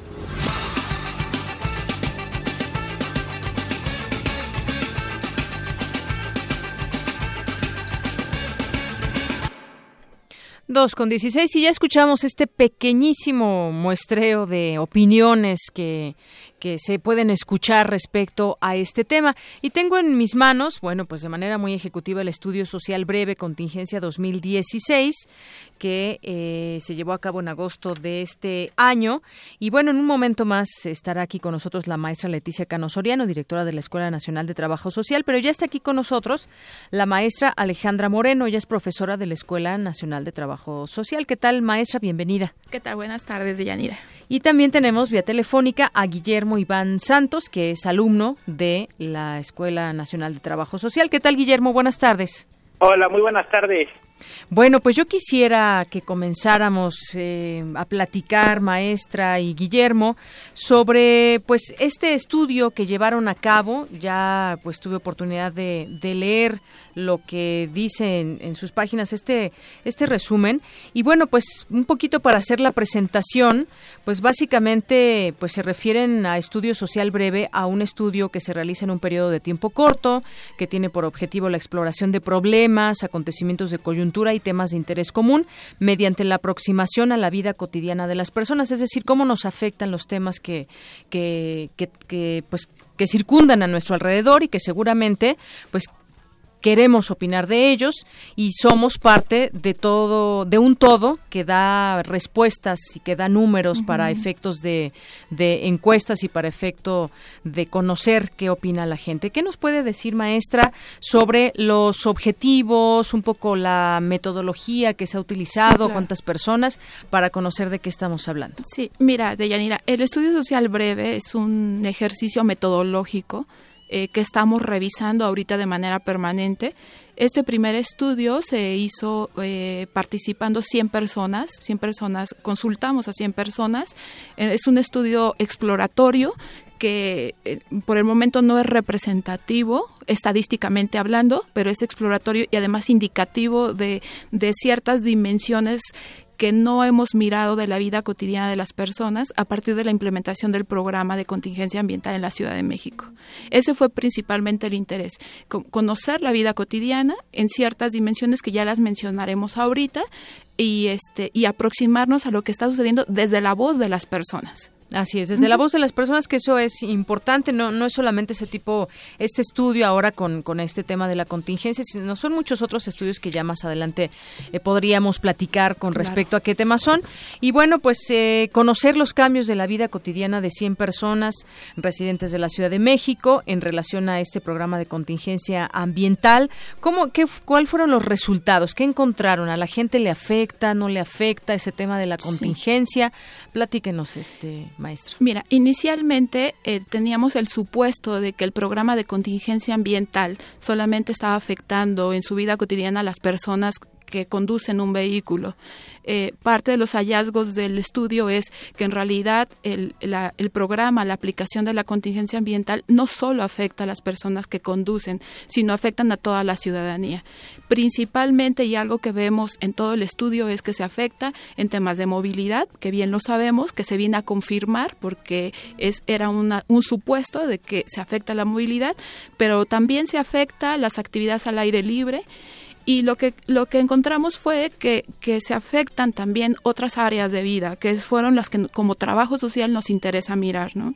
Y estos son las actividades familiares, eh, el tema de salud, en las actividades escolares, las laborales, también en la economía, por supuesto, las actividades físico-deportivas, las actividades recreativas y de entretenimiento, y algo que también nos interesaba mirar era las relaciones sociales y de convivencia a partir de la aplicación de, de la contingencia y de que las personas no tendrían problema de movilidad. Entonces, una, unas constantes que encontramos el tema de movilidad y la actividad al aire libre. Muy bien. Bueno, eh, yo te preguntaría, Guillermo Iván Muñoz Santos, alumno de Trabajo Social, ¿tú de qué manera participaste en este estudio? ¿Cómo, cómo viste todo este trabajo y los resultados que tienen al día de hoy que arrojó este esta encuesta, este estudio? Ok, bueno, buenas tardes a todos. Eh, yo colaboré con la maestra Alejandra como aplicador soy pasante en la licenciatura de Trabajo Social y lo que, lo que les puedo compartir respecto a la aplicación del, del, instrumento del estudio es que de alguna manera se necesita tiempo para, para realizar esto porque mm, eh, la misma dinámica de la gente eh, no permite o, no te da tiempo para regalarte algunos minutos, ¿no? Entonces uno tiene que ser insistente y tiene que ser constante en este trabajo, ¿no? Eh, al hablar de contingencia ambiental, eh, mucha gente, eh, a pesar de que llevaba prisa y todo, le interesaba el tema de alguna manera porque encontramos, ¿no? Que, que no, no solo no solo le, les afecta en algún en algún momento, sino que si no si uno se pone a pensar, a reflexionar, son más cosas en las que afecta, ¿no? sus relaciones, las actividades al aire libre, eh, todas esas situaciones eh, es lo que lo que rescato de este trabajo, ¿no? Eh, como, comentaba la maestra Alejandra, es un es un trabajo que, que está que está en revisión y que es una metodología que sigue un proceso pero es lo que les pudiera compartir yo como aplicador, ¿no? Así es, como aplicador que, como bien decías al principio de, tu intervención, muchas veces pues hay que andar correteando a la gente, no siempre le, nos gusta dar de nuestro tiempo, dependiendo de la causa y ya pues eh, es como, como van respondiendo, pero es parte sin duda también primordial de este trabajo, justamente tener ese acercamiento a la gente y bueno, pues tú como, como pasante de trabajo social seguramente pues también pones a, a prueba muchos de, tus conocimientos, porque además, después de esas informaciones que te dan ellos, de esas respuestas, pues hay que vertirlas y clasificarlas, que es también una, eh, pues una parte, no sé si difícil o no, pero también primordial dentro del estudio.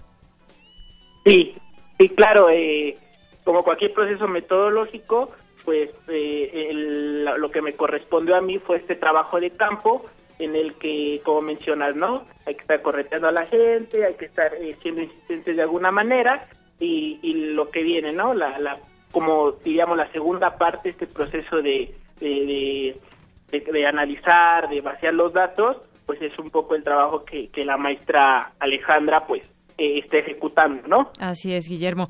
Bueno, pues regreso con, con la maestra Alejandra Moreno.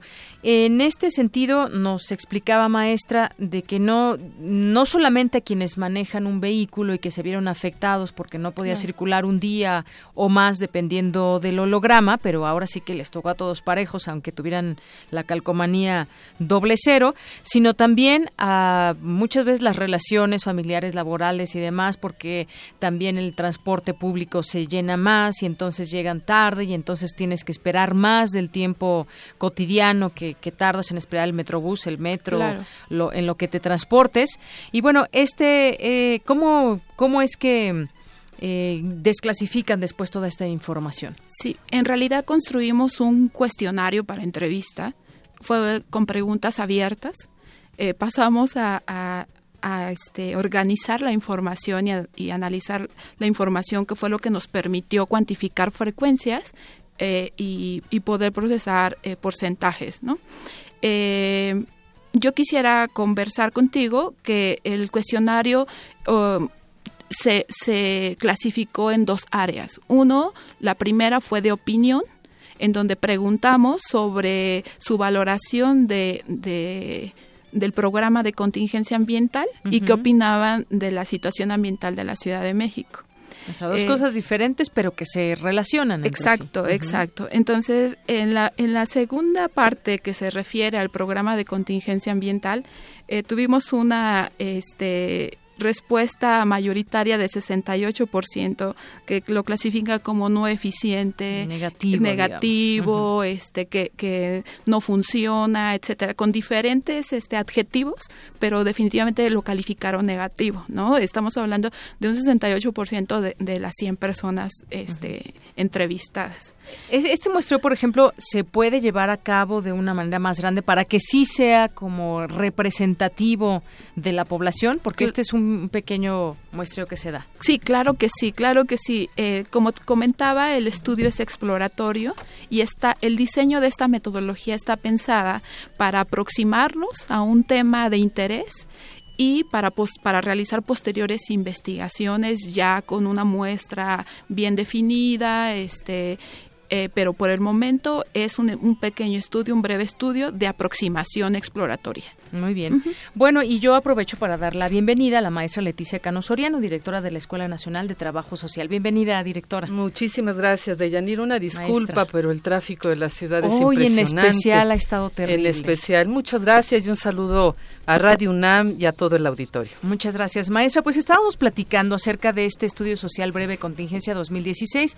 Platicábamos con la maestra Alejandra y con Guillermo Iván Muñoz, que está vía telefónica, acerca de cómo esto pues nos da una idea de lo que está pasando en este tema en específico. ¿Qué nos puede decir usted en cuanto a, por ejemplo, cómo es que se eligen eh, los temas o lo que son dignos de estudio, por ejemplo? Bueno, este es un proyecto que está iniciando en la escuela, que está arrancando y que yo podría decir está va a estar en constante construcción metodológica.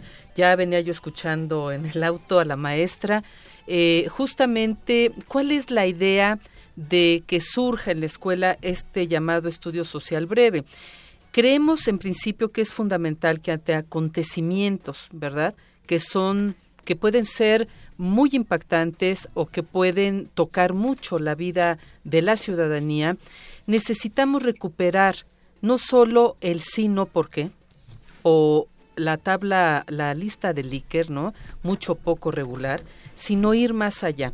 Lo que queremos es justamente acercarnos a la vida cotidiana de las personas, poder tener, y ya lo decía la maestra, no estamos hablando de un muestreo representativo, no, pero sí de 100, de 200 o 500 personas que en un momento dado, a través de su percepción, de sus vivencias cotidianas, del día a día, nos transmiten cómo están viviendo hoy, por ejemplo, el tema de contingencia ambiental, cómo han vivido esta etapa de fiestas patrias, cómo vivimos un día de conmemoración de adultos mayores, por ejemplo. Entonces, el propósito fundamental es recuperar a través de esta vida cotidiana, del acercamiento de la escuela y de trabajo social, recuperar percepciones, recuperar vivencias, recuperar más cualitativamente que cuantitativamente. Porque si nosotros preguntamos, ¿está usted de acuerdo, por ejemplo, en que la contingencia ambiental nos hace daño? Sí. Y esa es la respuesta. Y ahí se queda. Y ahí se queda. Pero más allá de, de ello, bueno, justamente en todo un día, en horas de traslado, de camino, de estar en la escuela, qué representa para jóvenes, para niñas, niños, que hoy les digamos, bueno, sí, la actividad deportiva es muy importante para prevenir otro tipo de problemas, adicciones, enfermedades, pero hoy no puede salir a hacer deporte, por ejemplo, ¿no? Entonces, el propósito es este, y va a estar en constante construcción metodológica porque para cada acontecimiento va a haber una metodología específica. Esta es la riqueza de este proyecto. No es una metodología que se pueda aplicar todo el tiempo de igual manera. Eh, Deyanira, usted preguntaba cómo se eligen los temas. Más que elegirlos, se van dando, ¿eh? Se van dando. Se van presentando Claro. en nuestro cotidiano, en nuestro Se- contexto. Exactamente. Se van presentando en el cotidiano. Hoy tenemos una un meeting, por ejemplo, por eh, familias o por la igualdad o no igualdad, dependiendo de las visiones. Mañana tenemos otro acontecimiento que tiene que ver con, en noviembre, por ejemplo, no violencia de género.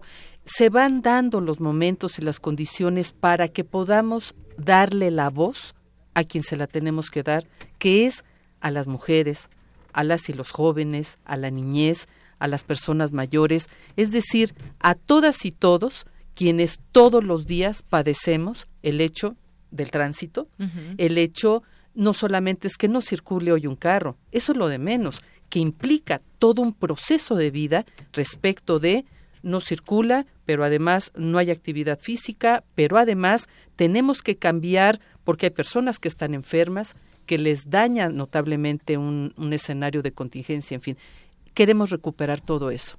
Eso es lo que queremos. Así es, muy bien. Y esto, pues como usted bien dice, son temas que se nos van presentando y que quisiéramos saber. A ver, yo opino esto, pero ¿qué opina las demás personas? Estas encuestas, por eso de pronto noticiosamente tienen mucho éxito las encuestas porque nos da eh, como el sentir de una ciudad, de un país, de, dependiendo la metodología y dependiendo a quién queremos queremos llegar. En este caso, pues ya para ir concluyendo sobre en esta en especial, para dar paso a otro tema, el estudio social breve de contingencia 2016.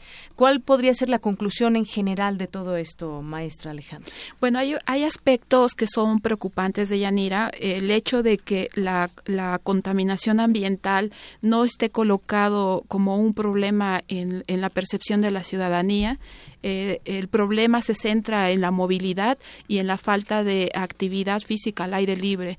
Estos son dos aspectos que nos, que nos llamaron la atención otro más que, de hecho, nosotros hacemos una, una eh, propuesta desde el trabajo social es la realización de un diagnóstico sobre la situación ambiental en la Ciudad de México y la evaluación de las acciones que se han realizado a la fecha, porque uno de, los aspectos que encontramos en las opiniones es el desconocimiento.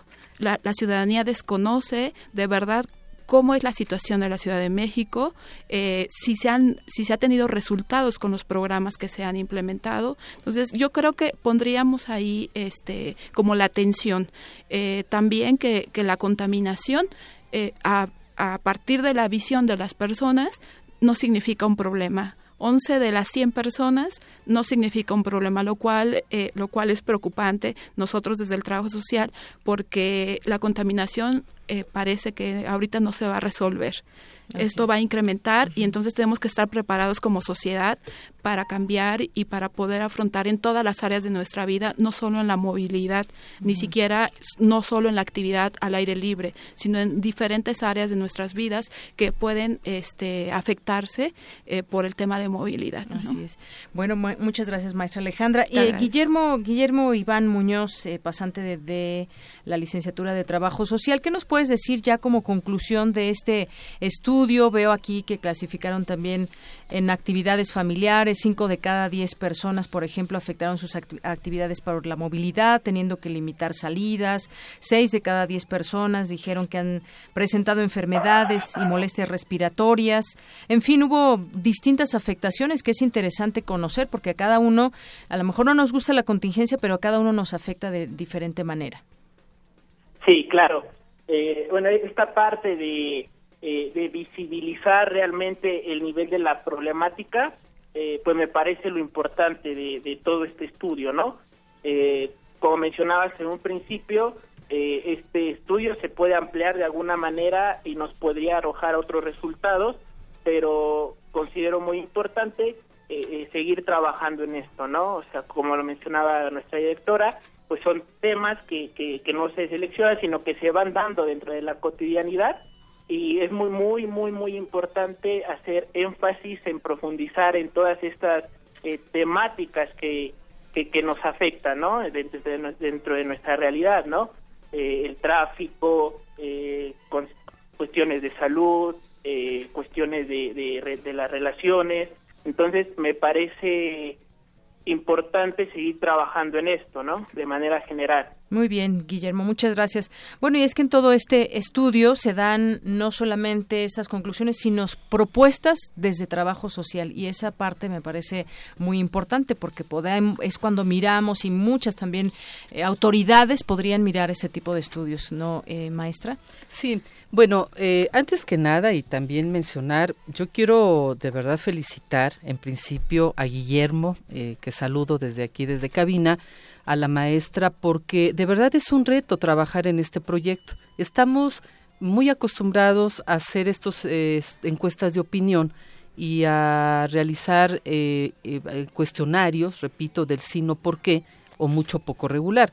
Entonces, este es un esfuerzo muy, muy importante. Por otra parte, ¿qué se pretende? Y creo que debe de ser la mística hoy en día, colaborar, contribuir. No solamente es decir qué horror, no se hacen las cosas, esto está muy mal, al contrario, esto tiene que servir para decir, bueno, si estamos recuperando esta percepción de 100 personas, que pudieran ser mañana 500 o 1000, ¿cómo podemos contribuir para decirle a quien toma decisiones sobre el particular, mire, sugerimos que se realicen, por ejemplo, actividades o campañas de educación para la salud, que se tenga mayor conocimiento sobre las implicaciones que puede tener socialmente, colectivamente, un problema de contaminación que ahí está presente y que no se va a erradicar a corto plazo, y lo sabemos. Tercero, que se trabaje más con las comunidades. A mí me parece fundamental que trabajemos más con las comunidades, más con las y los jóvenes, no solamente es decirle a niñas y niños, hoy no puedes salir de su salón, en ese no puedes salir, que haya una explicación, que haya todo un proceso de aprendizaje, que sea un proceso formativo, porque también tenemos que cuidar el medio ambiente. Y esto implica, como bien lo decía la maestra, tenemos que hacer, por un lado nuestro, lo que nos corresponde pero también tomar decisiones a partir de lo que la ciudadanía y las comunidades nos están planteando. Así es, maestra, lo que dicen las comunidades y además darle continuidad a todo eso. Yo yo me imagino que este trabajo será pues importante para otros que vengan sobre este mismo tema o temas que se puedan interrelacionar, ¿no? Claro. Sí, en realidad este es el inicio de un ejercicio que estamos haciendo metodológicamente hablando, que además lo vamos a publicar y explicar muy bien la metodología, porque regularmente, claro, en un ejercicio científico o metodológicamente convencional dirían, bueno, es que no es una muestra representativa. A ver, estamos partiendo, repito, desde otro enfoque, de un estudio, de un acercamiento con la vida cotidiana que tiene como objetivo entonces recuperar esas vivencias y que si 100 están partiendo de prácticamente estar desconectados de un problema tan fuerte como es la contaminación o no hacer suyo como parte de la vida cotidiana, cotidiana alguna circunstancia, pues entonces ahí tenemos un problema y serio, ¿no? Y este, este ejercicio puede crecer, por supuesto. Nos decía eh, maestra Leticia Cano o maestra eh, Alejandra también que esto es parte de un proyecto, es un parte, esto es parte de un proyecto grande que tiene, pues, tendrá a bien llevar a cabo otros estudios. ¿Qué nos pueden adelantar de, de los estudios que, que vendrán? Sí, ahorita, eh, ahorita hicimos también un ejercicio similar a, a, este que presentamos contigo eh, sobre las fiestas patrias. Eh, esto lo hicimos al interior de Ciudad Universitaria. Este, todavía no tenemos resultados, por eso pero ya estamos en ello. El próximo mes, en octubre, tenemos programado un, eh, digo, el próximo mes presentaremos, porque estamos en proceso ya eh, del diseño metodológico, un estudio sobre alimentación, este, en noviembre sobre violencia. En diciembre eh, nos dedicaremos a sistematizar las experiencias que hemos tenido, porque como te comentábamos, es una metodología que estamos este, explorando también desde el trabajo social. Eh, yo personalmente te puedo decir que estamos muy entusiasmados con esta metodología porque nos permite aproximarnos y dar informaciones eh, a eventos que o acontecimientos que ocurren en el momento eh, e investigaciones un poco de mayores tiempos, más formales, en el sentido metodológico, estadísticamente hablando, nos llevarían meses realizarla. Entonces, eh, repito, esto es un tipo de estudio exploratorio eh, queremos mantenernos conociendo la vida cotidiana de las personas. En ese sentido, la instrumentación, los cuestionarios, no, no los estamos haciendo cerrados, estamos haciendo eh, cuestionarios con preguntas abiertas y de esta manera hacemos un proceso de identificación, que las categorías emergen desde la voz de las personas. Entonces, bueno, nos estamos atreviendo a innovar y este y lo hacemos con mucho entusiasmo desde el trabajo social. Pues eso es muy importante que desde la Escuela Nacional de Trabajo Social se lleven a cabo este tipo de grandes proyectos con grandes alcances, yo me atrevería a decir, maestra. Sí, y qué bueno que lo comentas, Deyanira, porque justamente no es solo quedarnos con este primer ejercicio. Eh, ¿Cuál es el proyecto a mediano plazo? Que este ejercicio de estudio social breve contingencia 2016 podamos encontrar eh, quienes nos puedan apoyar para poderlo ampliar, es decir, para poder hacer un estudio mucho más amplio, que sea más abarcativo, se requiere de recurso humano, se requiere de recurso económico y bueno, lo que vamos a hacer es estructurarlo de tal forma que podamos ver como un proyecto especial, ya sea en nuestra Universidad Nacional, que tiene afortunadamente muchos proyectos al respecto, o también en otros espacios que podamos ser acompañados por algunas organizaciones y podamos ampliarlo, ¿no? Esa es la idea. Y lo otro, publicar. Me parece que los avances, las percepciones, hay que publicarlas, hay que darlas a conocer y además, como tercer elemento y muy importante, acercarnos con la instancia de gobierno que corresponda para compartir. Repito, no se trata de decir qué mal estamos haciendo las cosas, no, no, no. Se trata de cómo nos podemos sumar, cómo podemos aportar desde esta metodología elementos para una mejor toma de decisión en política pública, concretamente en temas ambientales. Así es. Bueno, eh, Guillermo Iván Muñoz, ¿con qué cierras en esta mesa de análisis? Eh, la importancia de estos estudios de, seguirles dando continuidad y, eh, como mencionaba la directora, eh, no este asunto de decir eh, todo está mal, la contaminación, no, sino proponer y qué mejor haciéndolo desde nuestro quehacer profesional y desde lo que nos gusta, ¿no? Entonces cierro con eso, con, con la reflexión de que la crítica de que que decir que, que, el, problema no se resuelve no es suficiente, ¿no? De, proponer estos resultados que, que, nos arroja la investigación a las autoridades correspondientes para que eh, de alguna manera se busque esta solución que mencionaba la directora, no es a corto ni a mediano plazo, sino lleva más tiempo, pero tomar ya cartas en el asunto. Con eso cerraría. Muy bien, Guillermo, muchas gracias. Y bueno, pues maestra Alejandra Moreno, ¿Con qué, con qué cierra? Eh, yo creo que es un aspecto bien importante que nos permite el trabajo social. Es, profundizar en los temas y creo que este tipo de estudios nos permite mirar eh, qué están viviendo las personas, cómo se refleja una, una problemática en el, eh, una una problemática grande, cómo se refleja en tu vida cotidiana, en, el, en, en tu día a día. Y creo que eh, yo cerraría con esto, con que el estudio es relevante en ese sentido. Miremos la vida cotidiana de los que vivimos en la Ciudad de México. Muy bien, y cerramos con la maestra, la directora Leticia Cano Soriano.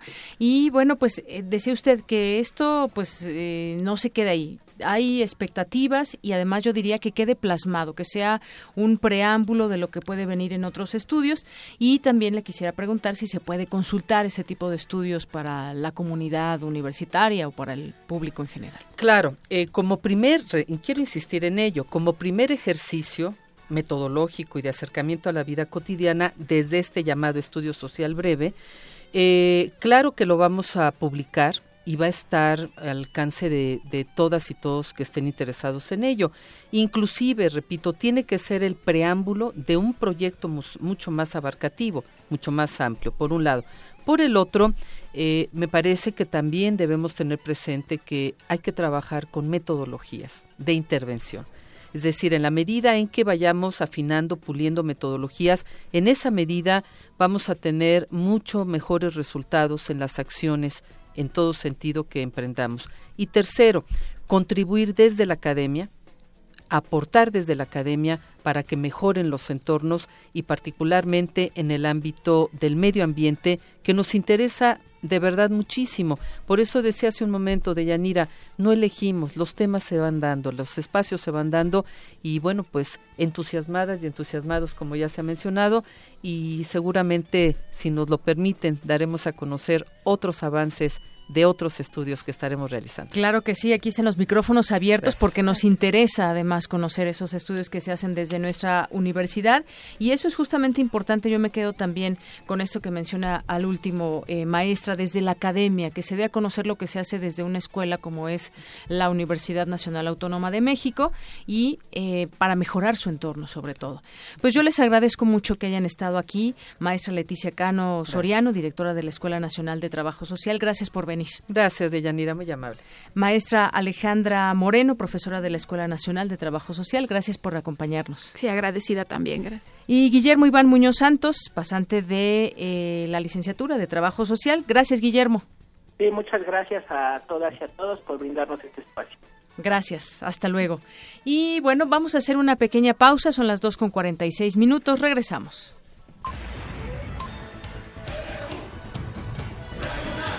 Prisma RU.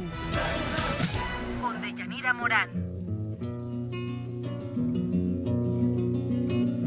Yo no canto por cantar,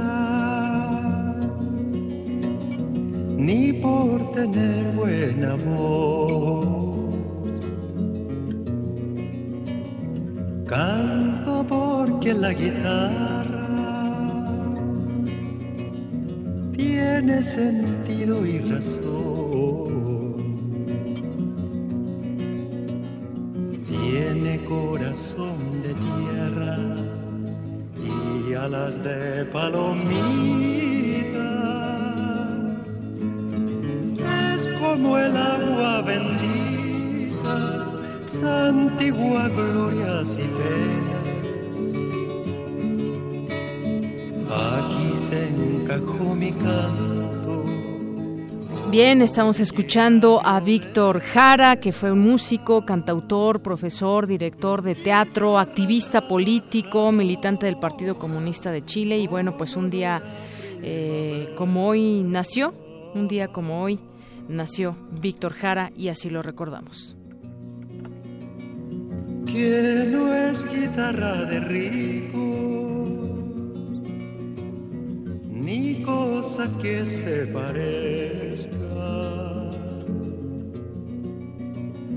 Mi canto es de los andamios para alcanzar las estrellas. Que el canto tiene sentido cuando palpiten las Dos con cuarenta y ocho minutos. Y bueno, ahora después de que pues la modernidad, las nuevas tecnologías nos llevan a nuevas prácticas también, como el caso de los taxis. Ahora tenemos Uber, por ejemplo, y tenemos algunos otros servicios. Y uno de ellos es Cabify, pero ahora lanza su servicio de helicópteros aquí en la Ciudad de México. Si usted está dispuesto a pagar 95 dólares, porque además lo están haciendo en dólares, por, por persona obviamente, y 10 minutos, pues puede tener un recorrido en helicóptero aquí en la Ciudad de México.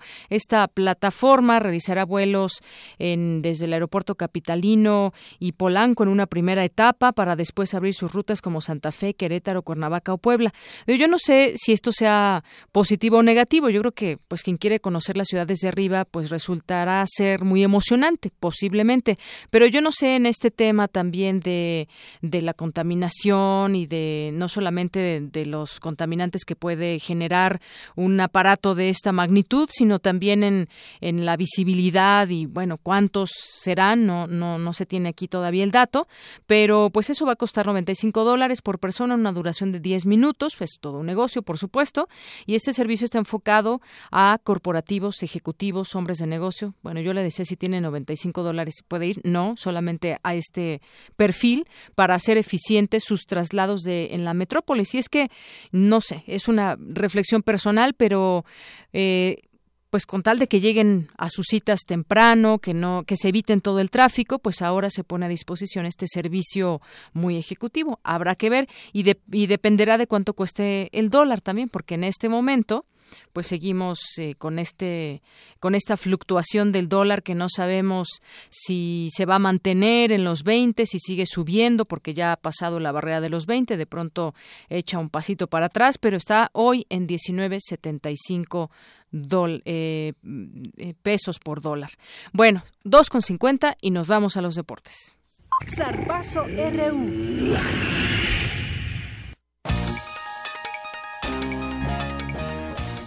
¿Qué tal, Eric? ¿Cómo estás? Bien, bien, gracias, Deyanira. Pues, ¿te parece si nos vamos a los deportes? Porque ayer Javier Chicharito Hernández anotó su gol número 100 en Europa. Fue al minuto 73 del encuentro entre su equipo Bayer Leverkusen y el Mónaco de Francia, cuando el mexicano conectó de cabeza para marcar el tanto centenario. El juego terminó empatado a uno tras la anotación de Hammer Glick por parte del conjunto galo. Luego del partido, Hernández agradeció el apoyo de la afición. Bueno, estoy muy feliz, muy contento. Yo creo que, que no me quedan palabras nada más que agradecimiento a toda la gente que ha estado ahí, a toda la gente que me ha apoyado en las buenas y en las malas, no nada más los que hablan bien cuando caen los 100 goles, sino que todos los que han estado ahí. Eh, gracias a Dios, 100 goles, este, pero bueno, lamentablemente el número 100 no se vio reflejado en los tres puntos con mi equipo en la Champions, pero bueno, Ahí están las palabras de Javier Hernández, que como lo comentábamos ayer, pues ha sido criticado en muchos momentos de su carrera por mucha afición que, que sin duda pues con estos 100 goles les demuestra que tiene calidad y sobre todo que esto beneficia a la selección mexicana. Y en estos momentos se llevan a cabo más partidos de la Champions League. Entre los partidos más destacados está la visita del Bayern Múnich al Atlético de Madrid y la visita también del Barcelona al Borussia Mönchengladbach. Y en más información de fútbol, ya están los primeros cuatro clasificados a los cuartos de final de la Copa MX. Cruz Azul goleó cuatro tantos a cero a Zacatecas, Chivas venció por la mínima diferencia a Morelia, Puebla le pegó tres goles por dos a los Leones Negros y Jaguares derrotó 2 a 1 a Atlante. Mientras que esta noche se enfrentarán América contra Veracruz, Querétaro recibirá a Lobos WAP, León visitará Toluca y Juárez jugará como local ante Alebrijes. Y hoy en nuestra efeméride deportiva recordamos a uno de los clubes más importantes de Portugal.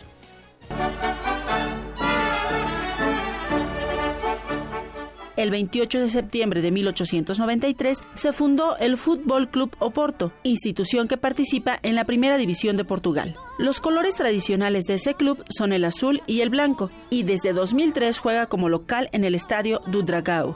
El Porto es el club portugués con el mayor número de trofeos internacionales. Actualmente cuatro mexicanos militan entre sus filas, Miguel Ayun, Jesús Corona, Héctor Herrera y Raúl Gudiño.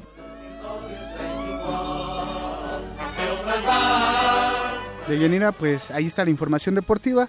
Nos escuchamos el día de mañana. Muy bien, pues muchas gracias, Eric. Gracias. Gracias, muy buenas tardes. Bueno, también, mire, por aquí estaba viendo una nota, eh, le traía a colación lo del tema del debate del pasado lunes. Y bueno, pues dice esta nota que la fortuna de Trump se desinfla. Esta nota de eh, Associated Press dice, el candidato republicano a la presidencia de Estados Unidos, Donald Trump, tiene una fortuna neta estimada en 3.700 millones de dólares, alrededor de 800 millones de dólares menos que hace un año, reveló este día la revista Forbes, que atribuyó el descenso en buena parte al debilitamiento del mercado inmobiliario de Nueva York. La revista investigó 28 activos o clases de activos pertenecientes al empresario de Nueva York y encontró que 18 habían declinado en valor, entre ellos la Trump Tower en Manhattan y su club Mar a Lago en Palm Beach, Florida. Bueno, pues eso es lo que se dice, 800 millones, 800 millones de dólares menos que de cualquier manera sigue siendo muy rico. Es la una con 45 minutos y bueno, me voy a ir con mi compañera 55 ya, eh, mi compañera Dulce García con esta información de eh, galardonan académicos de la UNAM con el premio Innovagro 2016. Adelante. ¿Qué tal, Deyanira? Buenas tardes a ti y al auditorio. Académicos de la UNAM desarrollaron la red de gestión de la innovación en el sector agroalimentario llamada Red Innovagro, que promueve la participación de diversos países de América Latina y Europa, entre ellos Argentina, Bolivia, Brasil, Chile, Colombia, Costa Rica y México. El proyecto, realizado por el Grupo de Gestión Estratégica de la Innovación Tecnológica del Centro de Ciencias Aplicadas y Desarrollo Tecnológico de la UNAM, fue galardonado con el premio Innovagro 2016. Al respecto habla Rosario Castañón Ibarra, integrante de este equipo. El proyecto fue propuesta por un grupo de investigadores que pertenece a SECADET, que es el Grupo Estratégico sobre Innovación Tecnológica. Este grupo justamente se ha encargado de fomentar mecanismos para vincular los actores de innovación tecnológica para el sector agroalimentario. Entonces, en ese sentido, el proyecto que sometimos al premio fue toda la organización que hemos realizado para conformar redes de apoyo y soporte en torno al proceso de innovación. La red de gestión ocupó el tercer lugar en la categoría de innovación institucional. El objetivo de estudio del grupo es la gestión de la tecnología definida como el conjunto de técnicas que permite identificar el potencial y los problemas tecnológicos de las organizaciones con el fin de elaborar e implantar sus planes de innovación y mejora continua a efectos de reforzar su competitividad. Los investigadores galardonados reiteraron su compromiso para contribuir con proyectos originales y relevantes para la gestión estratégica de la innovación en diferentes ambientes institucionales. El grupo de investigadores es coordinado por José Luis Olleiro Rebolledo, que desde hace dos décadas trabaja en el tema de innovación tecnológica en el sector agroalimentario. Hasta aquí la información. Muy buenas tardes. Gracias, Dulce.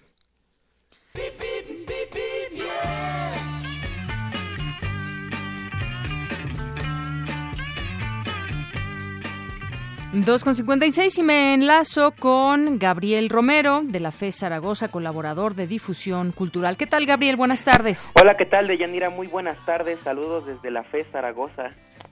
Muy bien, pues pasan, pásanos tu reporte, Gabriel. Claro que sí. Informamos que hay un embotellamiento en la avenida Texcoco, intersección con prolongación Octavio Paz, y se extiende hacia la calzada Ignacio Zaragoza. El tráfico continúa en dirección a la FES debido a obras de mantenimiento que se desarrollan desde el Metro Acatitla hasta Metro Peñón Viejo. Si vienes del viaducto Tlalpan, informamos que hay tráfico pesado en la cuchilla de la Agrícola Oriental para incorporarse a Zaragoza. Por otro lado, la glorieta de Cabeza de Juárez se encuentra congestionada y esto hace que la entrada a la facultad se complique, así que recomendamos tener precaución. Y aprovechamos para hacerles la invitación a la presentación musical de ópera dedicada al compositor alemán Handel, a cargo de los maestros Alexander Soto, baritono, y Eugenio Martínez en el piano, que se llevará a cabo el próximo viernes 30 de septiembre a las 15 horas en el auditorio de Campus 1.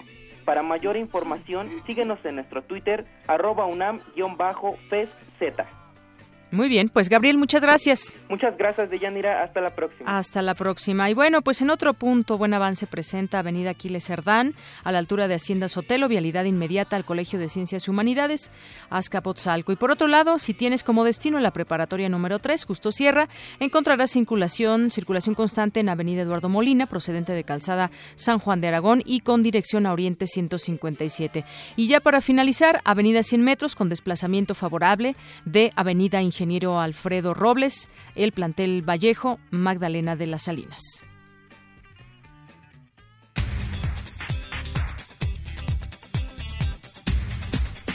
Y antes de irnos, mi compañera Virginia Sánchez nos tiene un resumen de la información, la, la información de última hora. Adelante, Vicky. ¿Qué tal, Deyanira?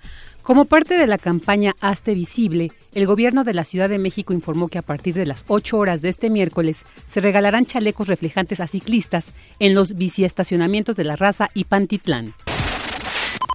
La Comisión para la Protección y Defensa de los Usuarios de los Servicios Financieros, CONDUCEF, informó que los fraudes cibernéticos en el sistema financiero mexicano aumentaron 174.9% en comparación con el mismo periodo de 2015. El Centro Nacional de Prevención de Desastres informó que, según los registros sísmicos del volcán Popocatépetl, en las últimas 24 horas identificaron 284 exhalaciones de baja intensidad, acompañadas por vapor de agua, gas y ligeras cantidades de ceniza. En temas internacionales, este miércoles se reportó un tiroteo en una escuela primaria de Carolina del Sur, Estados Unidos. Se habla de un saldo hasta el momento de dos estudiantes y un profesor de primaria heridos. Hasta aquí la información de Yanira. Buenas tardes. Gracias, Vicky. Muy buenas tardes. 2.59. Nos despedimos. Ya sé por qué Eric estaba tan contento. Pues es que hoy se va a ver a Roger Waters. Hoy es el primer concierto, ya sabemos por qué estaba tan contento. Bueno, llegamos al final de esta emisión, gracias por su preferencia. Yo soy Deyanira Morán, a nombre de todo este gran equipo. Le deseo que tenga muy buena tarde, buen provecho y nos escuchamos mañana en punto de la una.